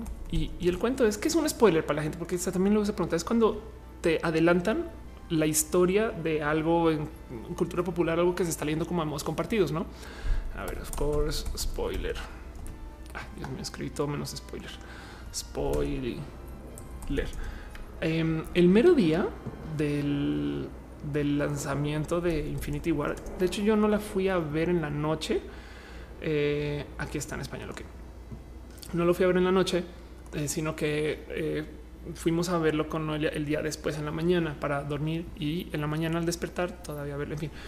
Y, pero estaba tuiteando, estaba tuiteando y me encontré con esto que yo lo he platicado en una cantidad de lugares, pero es hay un buen de estudios. Este es uno en particular que encontré que está en español, pero un buen de estudios que, em, que comprueban, digo, no comprueban, son estudios, no? Entonces hay gente que dirá tipos de cosas, porque la neta, neta, lo único que puedo decir de esto es depende del spoiler, depende de lo que te digan, pero que dicen que eh, justo se deriva, se deriva eh, gusto al saber lo que va a suceder. Entonces ahí les va. El estudio de la Universidad de California San Diego dice los spoilers ayudan a que la audiencia pueda disfrutar más de la historia. ¿Qué? ¿Qué? ¿Qué? O sea, que nos gusta, nos gusta cuando sabemos que nos van a lo que viene, ¿no? Si de repente te dicen que eh, Dumbledore muere, eh, entonces ahora dices, ¿qué? ¿Pero por qué? Y es que el cuento es, como lo, como lo entendí, porque ojé el estudio nomás, eh, que cuando tú ya sabes lo que va a pasar, entonces ahora a lo largo de la película te la pasas buscando pistas que llevan a la situación. Es como entender el cuento, por ejemplo, si, si ustedes ya saben quién es Kaiser Sosa, capaz nadie sabe ni siquiera que estoy hablando, pero si ya saben quién es, a lo largo de la película se la pasan buscando pistas y mientras buscan esas pistas y se comprueban, que son positivas, entonces nos sentimos bien por el mismo mecanismo que nos ayuda a trabajar el tema de identificación de patrones. No es, como de un pues ya sé qué va a pasar, entonces ahora le busco y, entonces ahora vemos la película como pequeños detectives. No la vemos desde el desconocer que hasta nos puede hasta desconectar del entender de qué chingados va. Es raro eh, porque, porque hay spoilers que la neta sí te pueden arruinar un poquito la historia. Es alguien que tú estás así como con todos los nervios, va a morir, va a morir, va a morir y ya sabes que va a morir. Entonces, en últimas, eh, le quita como ese estrés y pues por consecuencia, em, entonces ya no es tan bonito. Pero, pero em, yo creo que más grave que el tema de los spoilers y esto, esto justo qué bonito que está acá escrito. Yo no he leído, no he leído este artículo, pero así nomás a juzgar por el título, que es una, es un súper mal modo de juzgar cualquier escrito. Em, creo que sé por dónde va. Y es, esta pregunta sí, sí parece muy, muy válida. Se nos está yendo la olla con el miedo a los spoilers. Es si ya de repente también el tren del mame de no spoiler es también jodón, cansón, dañino, no? Porque también en últimas no es tan, tan, tan grave o, o, como vemos estadísticamente al revés, está bien, pero no es culturalmente aceptado. O sea, como que no queremos aceptar que o no sabemos quizás que nos gusta que no lo digan. Yo creo que hay gente que no ha hecho ese ejercicio. Eh, dice Nifel, es que hay spoilers que crean curiosidad para saber cómo la historia llega a ese punto. Exacto. Dice eh, entonces en el tema de los spoilers en particular me divierte mucho que ahora para Infinity War de repente tenemos el que Thanos pide el pide el silencio y, es de wow, wow. Ahora, ahora no dar spoilers se volvió así súper wow. Eh, es, como, como lo dije al comienzo del, episodio. De repente hay como hasta castigo social si das un spoiler y eso me parece un poco como dice, dale, como dice Caro, dice el tren del mame se crea y no se destruye, solo se retuitea. Exacto. Pero bueno, mi pensar del spoiler es el miedo es un poco eh, extremo. No, yo, yo creo que eh, yo creo que ya se volvió como este como baile social del evitar el spoiler y el castigar a la gente porque si no se quiere. Pero eso, también de nuevo, eh, porque habrá gente que quien quiere ver, quien quiere mantener una inocencia acerca de su consumo de medios. Es raro eso, ¿eh? pero es bonito también. Es, yo creo que también tiene tantito de mérito. Es que es como cuántas veces, cuánto quisiéramos poder ver, no sé, la primera, eh, la primera de Usual Suspects, no sin saber nada, no? Y entonces sorprendernos al final. Eh, suena bonito. Yo, yo, por ejemplo, comencé a jugar videojuegos eh, muy chiquita pero luego los abandoné porque iba tronando mis materias universitarias. Entonces, después del Play 2 dije, es más, con el Play 2 dije, ya no vuelvo a tener consolas en la vida y lo vendí no, y ya me alejé de los videojuegos y los volví, volví a conocer los videojuegos ya entrando hacia el final del Play 3. Em, creo, con el eh, como que entrando casi casi que al Wii U. Y entonces me di chance de conocer muchos juegos mucho más adelante en la vida. No es como que Call of Duty, este Modern Warfare 2, que fue un hit. Pues todo el mundo se sabía las historias de Modern Warfare, pero yo no. Para mí fue como, bueno, no manches, que juegos así, qué chingón. Y, y me acuerdo que los periodistas de videojuegos con los que trabajaban en ese entonces me decían, güey, qué chingón jugar los videojuegos que ya consideramos viejos con inocencia de nuevos, ¿no? Eh, y eso, eso, entonces, por eso entiendo quizás el, el por qué habrá quien quiera defender su inocencia del conocer a la hora de enfrentar un spoiler. Pero el resto no sé si estoy tan feliz con como el castigo social que hay cuando alguien te dice un spoiler. No es como que, eh, no sé, como que se volvió tema divertido, se volvió un tren del mame en redes sociales. En fin, Rekai Shikana dice hay gente que pide que lo del spoiler para saber si ver la peli, ¿no? Anda. Eh, Juan Artico dice cuando era niño leía los últimos capítulos de Harry Potter al comenzar los libros. Anda, que cada Fernanda Hasso dice mi mejor amiga estudia literatura y no sé cómo adquirir el poder de predecir diálogos o partes importantes de la narrativa, un chingo de cosas. Eh, yo se daría esa capacidad. Yo, yo, yo sé, yo se daría esa capacidad para poder disfrutar. Ah, claro. Sí, en el caso de literatura, pues sabes qué pasa mucho. Hay un chingo de, de eh, historias típicas que te cuentan en las películas comerciales. Miren, en casi todas las películas en Infinity War no es tan claro, ¿eh? pero por ejemplo, esto es súper evidente en la última Pacific Rim. Te crean una narrativa donde te cuentan las reglas de la historia y la ciencia ficción, las reglas de los personajes, lo que los motiva. Ah, no siempre nos cuentan todo esto en orden hay una cosa que se llama diálogo exposicional, donde los personajes se cuentan las reglas entre ellos, como oh, no puedo creer que tiene que llegar aquí la regla, la gema del poder para que podamos hacer eso. Sí, ¿dónde vamos a conseguir la gema del poder? Pues estaba haciendo unos estudios y descubrí que no sé qué. Entonces, lo, realmente no están hablando entre ellos, están diciéndonos a nosotros lo que va a pasar o cómo va a pasar, etc.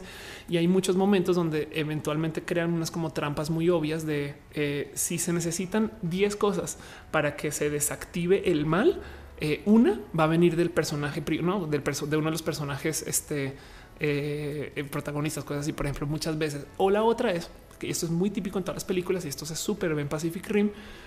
Para que para darles un ejemplo, porque lo van a encontrar en una cantidad ridícula de películas. Por ejemplo, cuando pasan seis escenas diferentes o cuatro o tres, no que hay una pelea en el espacio en la tierra y una pelea en, en casa o no sé qué, Lola, y todas están pasando en paralelo. Va a llegar un momento donde todas las peleas encuentran posiciones de pérdida. No es como que las del espacio hoy se quedó sin gasolina, las de no sé, la de la tierra hoy resulta que me quedé sin este, armas para disparar. No, entonces te muestran como una tristeza compartida a lo largo de los tres escenarios. Y lo que concluye la peli es como gracias a el poder de el este, eh, del protagonista logra solucionar esas tres situaciones de pérdida. O sea, ya tú ya tú sabes que una película se acerca a su fin cuando de repente cosas que iban muy bien para todos los protagonistas tornan hacia el negativo. Y por último, lo, que queda más claro acerca de, todas las historias, sobre todo el cine este, eh, relacionado a ciencia ficción más que nada, pero el cine como muy popular es que protagonista es el que pasa por un cambio.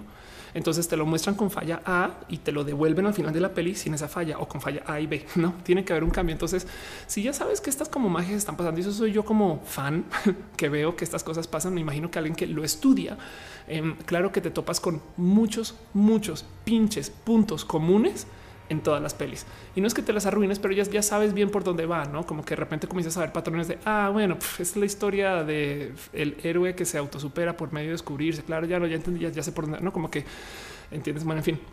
Dice Luis Her, eh, 21 se muere la mamá de Nemo. Anda, exacto. Dice eh, eh, claro que algún día pueda hacer un campus de semiótica hipertextual útil.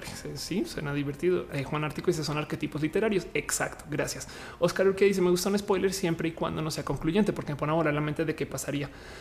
Anda, Andrea Pérez dice: La idea de una buena película es que no puedas predecir absolutamente nada en donde hayan muchos puntos de giro. No, o sea, sí, eh, en la superficie, sí, pero también hay que considerar que eh, hay, mucha gente que va al cine para escapar de su vida o para tener como algo, estas cosas que sean como más o menos digeribles. Entonces, si la película te tiene todo el día en la duda, te vas a sentir incómodo, incómoda o, vas a sentir poca satisfacción y entonces no necesariamente las películas existen por eso. Dice a veces, ¿por qué subo videos a medianoche?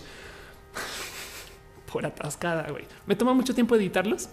Em, entonces cuando los subo, siempre me queda el, ay, los programo para mañana. O le doy publicar ya, ¿no? Y aquí mi diablo publica ya, Ofelia publica ya, si no mañana no lo ven. ¿Cómo te vas a ir a dormir sin saber que el video, va a chingada madre, publicar? y ya, no es más.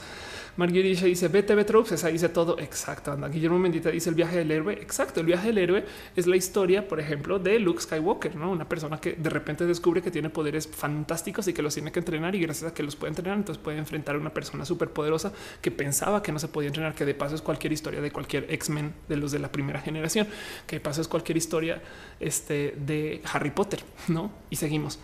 Eh, Penuncres dice lo correcto. Pienso que hay un equilibrio entre forma y contenido. Sí, sería bonito. Por dice campos de semiótica. Prometo que lo pongo en la lista. Jesús Rodríguez dice capitalismo, socialismo. es una pregunta muy difícil. Lo que le decía no, él hace nada que el problema de eh, eh, los órdenes, si quieres verlo económicos, no es la propuesta del orden económico en sí, sino es migrar de uno al otro. ¿no? Entonces, si tú tienes un país que toda la vida ha sido muy altamente capitalista y lo quieres pasar a que sea altamente socialista, esa migración puede ser tan compleja que puede romper al país.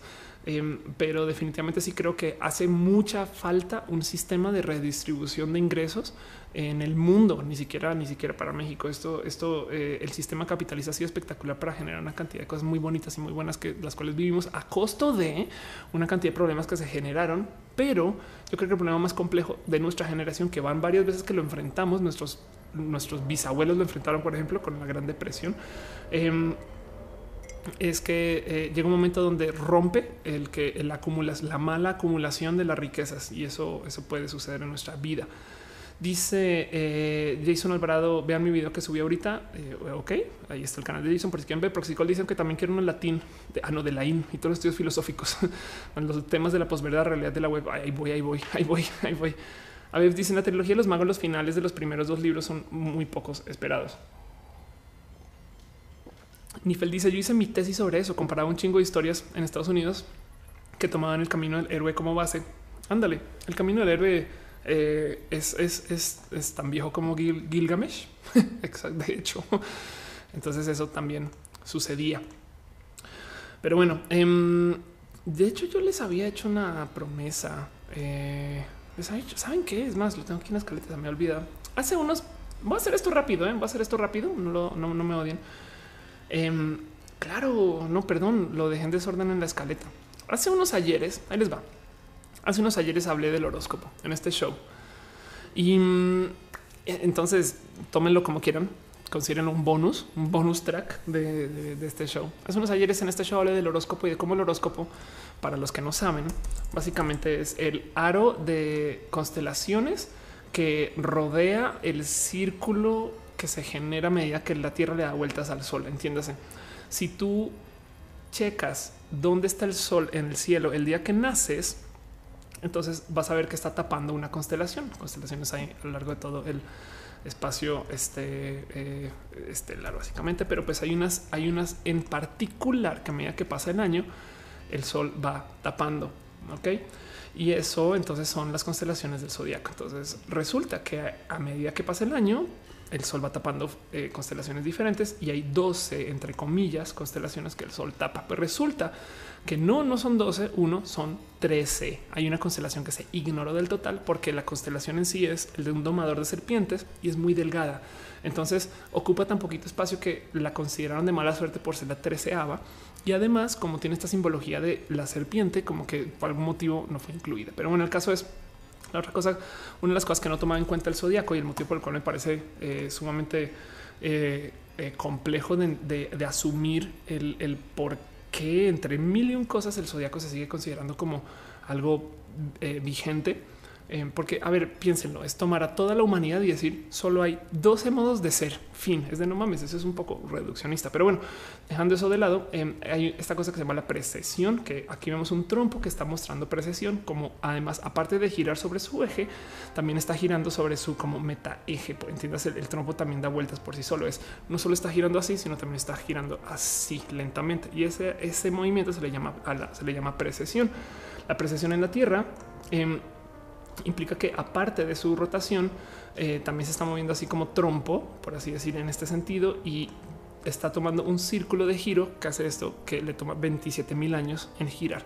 Entonces es mucho pinche tiempo, es muy lento, pero como ya se ha movido tanto, ya se desfasaron las constelaciones eh, por más o menos tantos grados de giro cada vez que eh, eh, pasamos alrededor del Sol se desfasaron desde las fechas por las cuales el Sol tapaba a X constelación, como se anotaron hace mucho tiempo. Y resulta que el zodiaco existe hace tanto tiempo que ya se desfasaron casi, casi que una constelación entera. Entonces, eh, para, para la constelación de Aries, se supone que la fecha es, supongo que es el zodiaco tropical. Bueno, se supone que la fecha es del 21 de marzo al 20 de abril Em, sí, exacto, para tanto como para, para libres 23 de septiembre, 23 de octubre.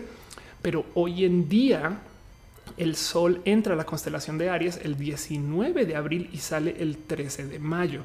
Para Libra entra el 31 de octubre y sale el 22 de noviembre. Entonces, técnicamente, si tu, si tu personalidad se rige por la constelación que está detrás del Sol el día en el que naciste, pues las fechas que te enseñaron, lo siento, cambiaron. Y además le añadieron una más, que es la constelación de Ofiuco, que es esta constelación que no estaba antes. Entonces hablé de eso y, salí con eh, este cuento que como hay constelaciones que no, no son parte eh, perdón, como hay cosas del zodiaco que si bien no se pueden explicar como parte del zodiaco, hay fines de cosas que sí suceden, como em, eh, a ver, aquí está, de cosas que sí suceden, como por ejemplo la carga de la fecha a la hora de ser seleccionado para jugar en los para jugar para jugar deportes. ¿okay? ¿De qué estás hablando?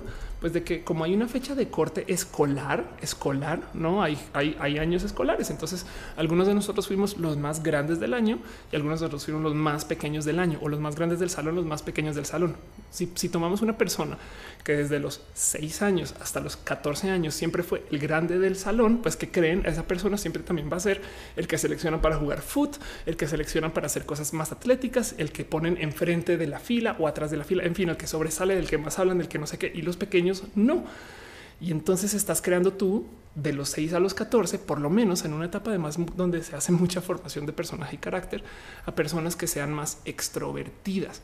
O sorpresa, te asomas por los horóscopos que, que rondan más o menos las fechas como pseudo estándar a nivel global de eh, entrada escolar y te topas con que sí, justo hay, hay de repente eh, un hoyo donde pasamos de hablar de gente muy, muy introspectiva a gente muy extrospectiva, no gente muy este, tímida a gente este, como que muy loud y pues es como justo muy alrededor del año escolar. Entonces esto pasa y es muy chistoso ver que suceda. Ahora la pregunta es si hace tres mil años existe, existía ese año escolar, pues no.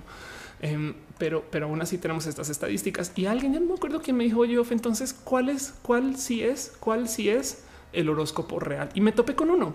Me topé con, con eh, una lista de como de predicciones eh, de, cosas según observaciones científicas. Entonces ahí les va, ahí les va. Lo, traduje este muy como medio al chilazo. Entonces no me odien, pero no más para que vean como un horóscopo entre comillas real, entre comillas, entre comillas. A ver, este oh, no lo puedo agrandar. Ahí les va Aries. Aries. Esto es tomando en cuenta no no eh, el horóscopo como lo propone el horóscopo, sino tomando en cuenta si tú naciste de este mes a este mes, según lo estadístico, esto puede suceder. Ok, entonces Aries del 21 de marzo al 19 de abril, según nunca ha sido tan brillante. Esto este, vamos a ver de qué viene Aries y los médicos de la Universidad de Indiana lo atribuyen al uso intensivo de pesticidas en el momento de tu nacimiento. Igual y googleen todo esto, ¿eh? pero también a veces sientes que estás sonámbulo en la vida atrévete al sentimiento porque es solo narcolepsia. Es más probable entre la gente que nació entre marzo y abril. Entre la gente que nació entre marzo y abril eh, viven más narcolepsia y por eso siempre estás como sonámbulo en la vida. Próximo, Tauro, el 20 de abril al 20 de mayo. Oh, Tauro, a veces estás en la cima del mundo, otras veces simplemente no puedes salir de la cama. Tus amigos están confundidos. ¿Qué te está pasando? Pues díganles que los bebés nacidos en mayo son más felices. Primero experimentaron el mundo en verano. También son más propensos a sufrir un trastorno afectivo estacional y la depresión golpea en los meses más oscuros. Ok, de nuevo estadísticas. Géminis del 21 de mayo al 21 de junio.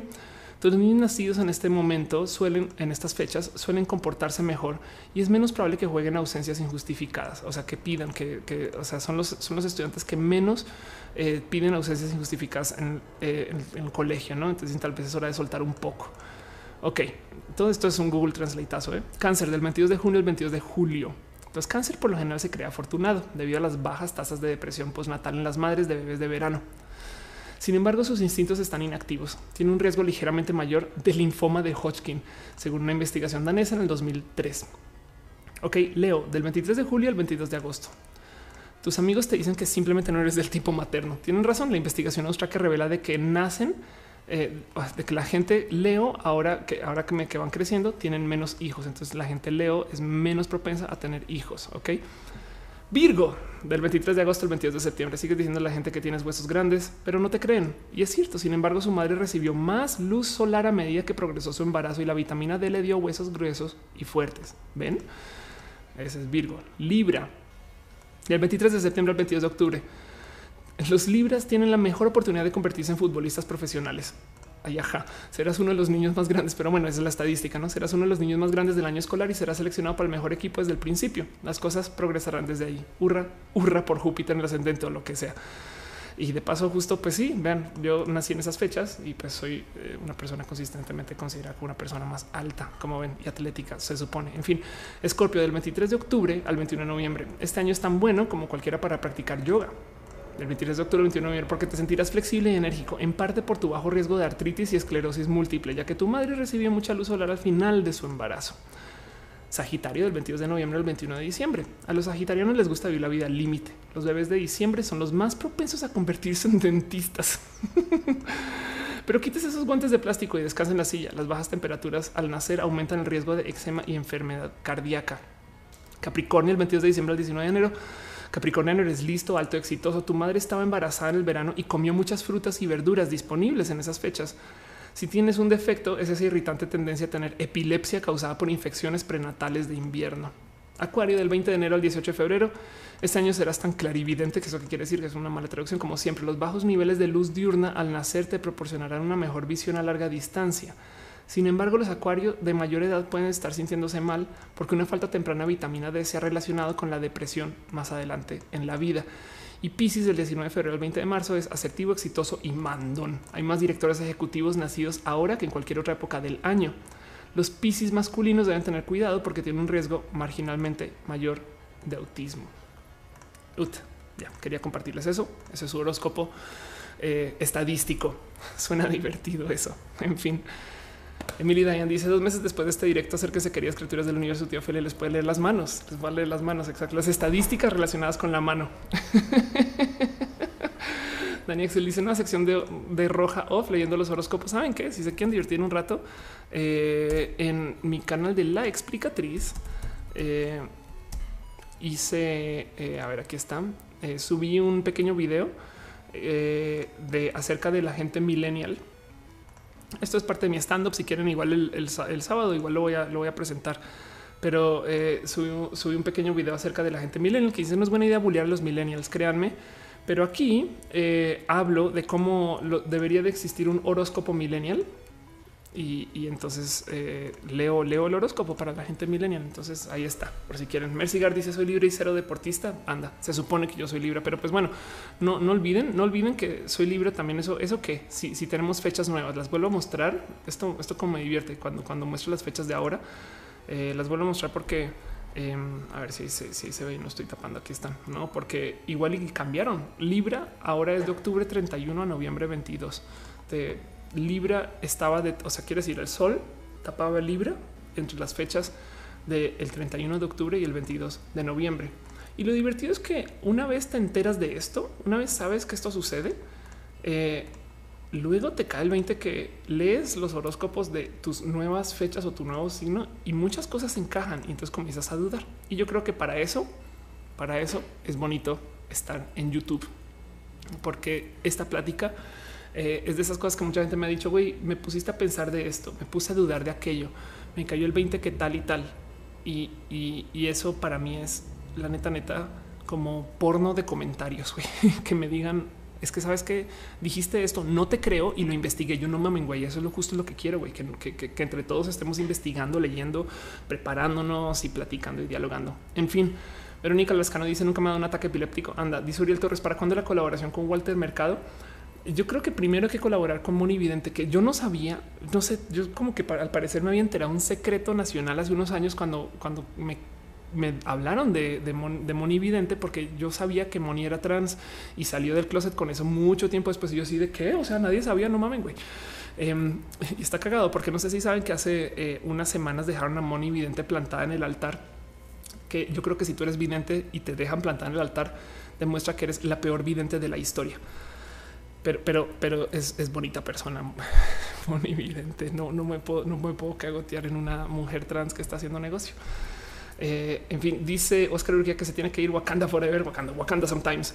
Emilio Axel dice cuando te das una vuelta al barcade. Hoy eh, quiero ir. Em, la verdad me invitaron hace rato y, hace mucho tiempo con que no platico con ellos. Debería, debería de, volver a hablar con ellos. En fin, los quiero mucho. Marco Montoya dice cómo siguen las matemáticas, el método científico. Eh, si no lo hacen, ¿qué las hace ciencia? Bueno, el tema de lo importante del método científico, entre muchas cosas, es sobre todo que sigas el rubro de eh, la reproductibilidad de experimentos. Y hay un buen de experimentos que claro que claro que eh, explicas en matemáticas que se experimentan y se pone a prueba por medio de literal eh, axiomas de lógica. Entonces tenemos cosa A sucede B si lo pasamos a través de esta máquina y resulta que eso lo puedes entre comillas experimentar y eso eso es lo que lo debería de considerar una ciencia más que además lo trabajes por medio de duda y experimento y demás. En fin, dice así se don que deberías dejarnos un tema como tarea al final del directo, debatirlo. Eh, el único tema es em, que, vayan al show. Dice Oliver Yamel Pérez González, ¿qué opinas de los rumores que dicen que el primer Pokémon Switch será otro remake de Canto? Mira, yo creo que Nintendo sabe muy bien qué vende y ahorita están atrapados en el todo eso que pasó durante el Wii U, como que nadie compró nada. Entonces traigamos las cosas que medio sí funcionaron de allá y les damos esto a la generación del Switch. Vamos a ver lo nuevo del Switch como en la segunda generación de estos juegos, como que el segundo Pokémon de Switch va a ser algo totalmente nuevo. Me explico. Em, dice Manuel Román, ¿tendrás por ahí tu épica representación de Taureminis? Vamos a ver, vamos a ver si la encuentro rápido. Está, ¿Quién fue que la hizo? Creo que la hizo Gus. A ver, eh, Gus, Gus, of course. Vamos a ver si la encuentro rápido. Eh, cómo, me divierte las cosas que hace Gus. Eh, aquí está, aquí está la épica representación. Eh, esto es Taureminis por Gus. qué divertido que es estar acá y hacer este show. Bueno, con eso yo creo que cierro todo lo que hay en este show. Em, dice Morado Mezcal que se ha visto. Perdón, es que me causa mucha risa que te llames Morado Mezcal. Eh, dice que has visto la película La Montaña Sagrada. No, no he visto la película La Montaña Sagrada. Em, dice Emily ¿qué opinas del humor negro? Eh, yo creo que es, este tema de cómo el humor, eh, de cierto modo, nos lleva al límite de lo que sí se puede decir y, y lo que no se puede decir. Entonces, en últimas, me gustaría pensar que soy pro humor negro en vez de estar a favor de la censura. Eh, y, lo único es que hay que trabajar el cómo entendemos que algo es evidentemente humor. Creo, creo. En fin, em, el tema, el tema, el tema de no, se me ocurre absolutamente nada que hacer para el tema de tarea. Eh, pero, pero déjenme el hecho de, hablemos de eso en Twitter. Les parece?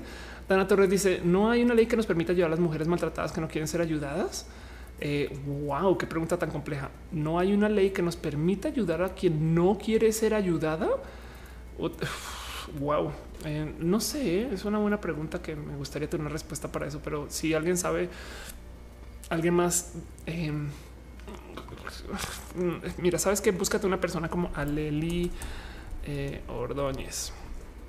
Eh, Aleli Ordóñez em, está con le ser Es que dijiste leyes, no? Entonces ahora ya dije, pues esto, está. Vamos a quién es Aleli. eh, es esta persona, Lili Ordóñez de ser. O sabes que alguien también que vale la pena, Ángel Sumano, creo que está como Atsumano, quien es, le tengo mucho cariño. Eh, Ángel trabaja el tema de inteligencia artificial en leyes, pero definitivamente yo creo que te tiene una respuesta muy bonita para eso que preguntas. Y, y perdón, es que estoy haciendo outsourcing de respuesta de pregunta sin saber. En fin, en fin. Um, dice Giselle Miranda que anda con Saga trabajarán juntos. Por ahora no he querido cerrar mucho con Saga. Eh, me hice una propuesta de show y, no me llenó tanto que vamos de volverlo a hablar, pero ahorita se fueron de viaje y que están en, creo que están en San Luis o, no me acuerdo bien a dónde fueron. Eh, entonces quedamos, quedó para el futuro y por ahora yo seguiré haciendo mis streams y mis cosas y mis shows. Dice Emilio Axel, el humor va a desaparecer gracias a lo políticamente correcto. Afortunadamente, el humor eh, se va a acabar burlando lo políticamente correcto. Entonces ahora tendremos cosas metapolíticamente correctas, te lo prometo. Eh, Juan dice, dice, por orden judicial no se puede, puede ser. Eh, Dani Axel dice hacer equipo y pasar a exponer sobre un tema. Exacto. Phoebe más dice, si puedes comprobar que es incapaz de tomar decisiones, se puede obligar a recibir ayuda. Y dice Gama Volantín, no puedo creerlo, esta vez no llegué cuando ya he terminado. Pues lo siento, lo siento porque justo, justo con eso se acaba este show. Entonces, muchas gracias a la gente bonita que me apoya, eh, tanto por Twitter como por Twitch, como por YouTube, a la gente bonita que deja sus eh, eh, donativos y su apoyo financiero. Eh, en este caso en particular a Fran, que dejó un super chat. Seimus, Guillermo Mendieta, David Soltero, Fran, otra vez, Fran, otra vez, Isaac Yadet García, Dani Axel y Alexander Ubaldo Villa, que dice acá me deja para un café. Muchas gracias.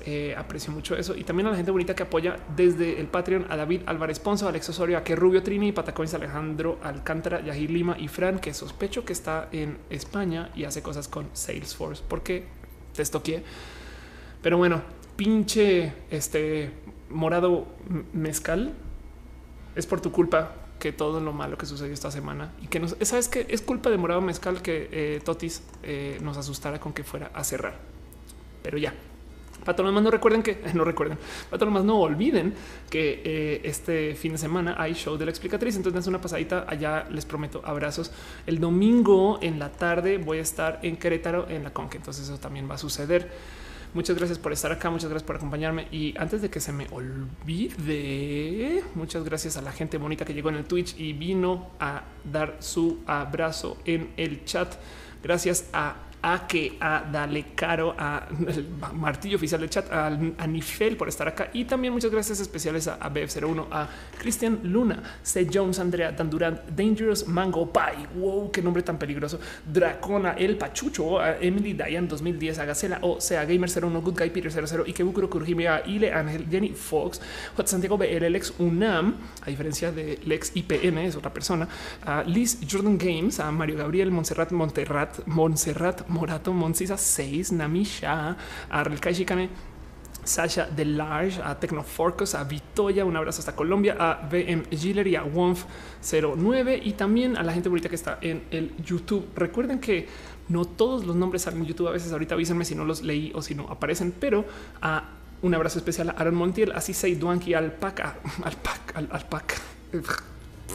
Muchas gracias al Paca Yosa, Ana Noriega, Andrea Pérez, a el Dinosaurio, a Azariel González Rosas, a Black 808, Dragon, a Brian Cooper, Ciencias Naturales, a diferencia de las ciencias plásticas, que es otro caso, Clau, ACH07, a Caro otra vez, gracias por ser el martillo, muchas gracias Damos The Best, a Dana Torres, Dani, Axel, Earth Boy, Eduardo Ávila, Emilio, Axel, EUGR, a Fer, G, Fernando Sandoval, Frank Cruz Gama, Volantis Grilleas, Guadalupe Herrera, FTM, a Gustavo Hernández, Jess, Art Jesús Rodríguez, Jonathan JH, Yarkin Díaz, Jonathan Quirino, Lepanto sin grafias. Madre mía, me están rotando, me están retando con esto, ¿no? A Lucía Bravo, Mago Suárez, Manuel Román, Michelle Monroy, a Phoebe Mask, a Sebastián Burbano, a Tiffany, a F, eh, as fuck, eh, a, Tato Almafuerte, a Víctor Manuel López, Wendy Serrán, Yareli Martí, sobre todo también gracias a Ofelia por hacer el show, porque hay que darle gracias a las clonas. En fin, Emily Diane dice que si he pensado ir a Tijuana, yo creo que vuelvo a Tijuana. Fui hace muy poco a presentar el show de la explicatriz eh, y ya estaba hablando con ellos para conseguir otra fecha. En fin, muchas gracias eh, a ustedes por estar acá, gracias por acompañarme y, de nuevo, si no aparece su nombre, eh, no, no, me, no me odien. Es, este un tema de como el YouTube em, a veces tiene problemas con eso, pero bueno, en fin. para todo lo demás. Muchas gracias.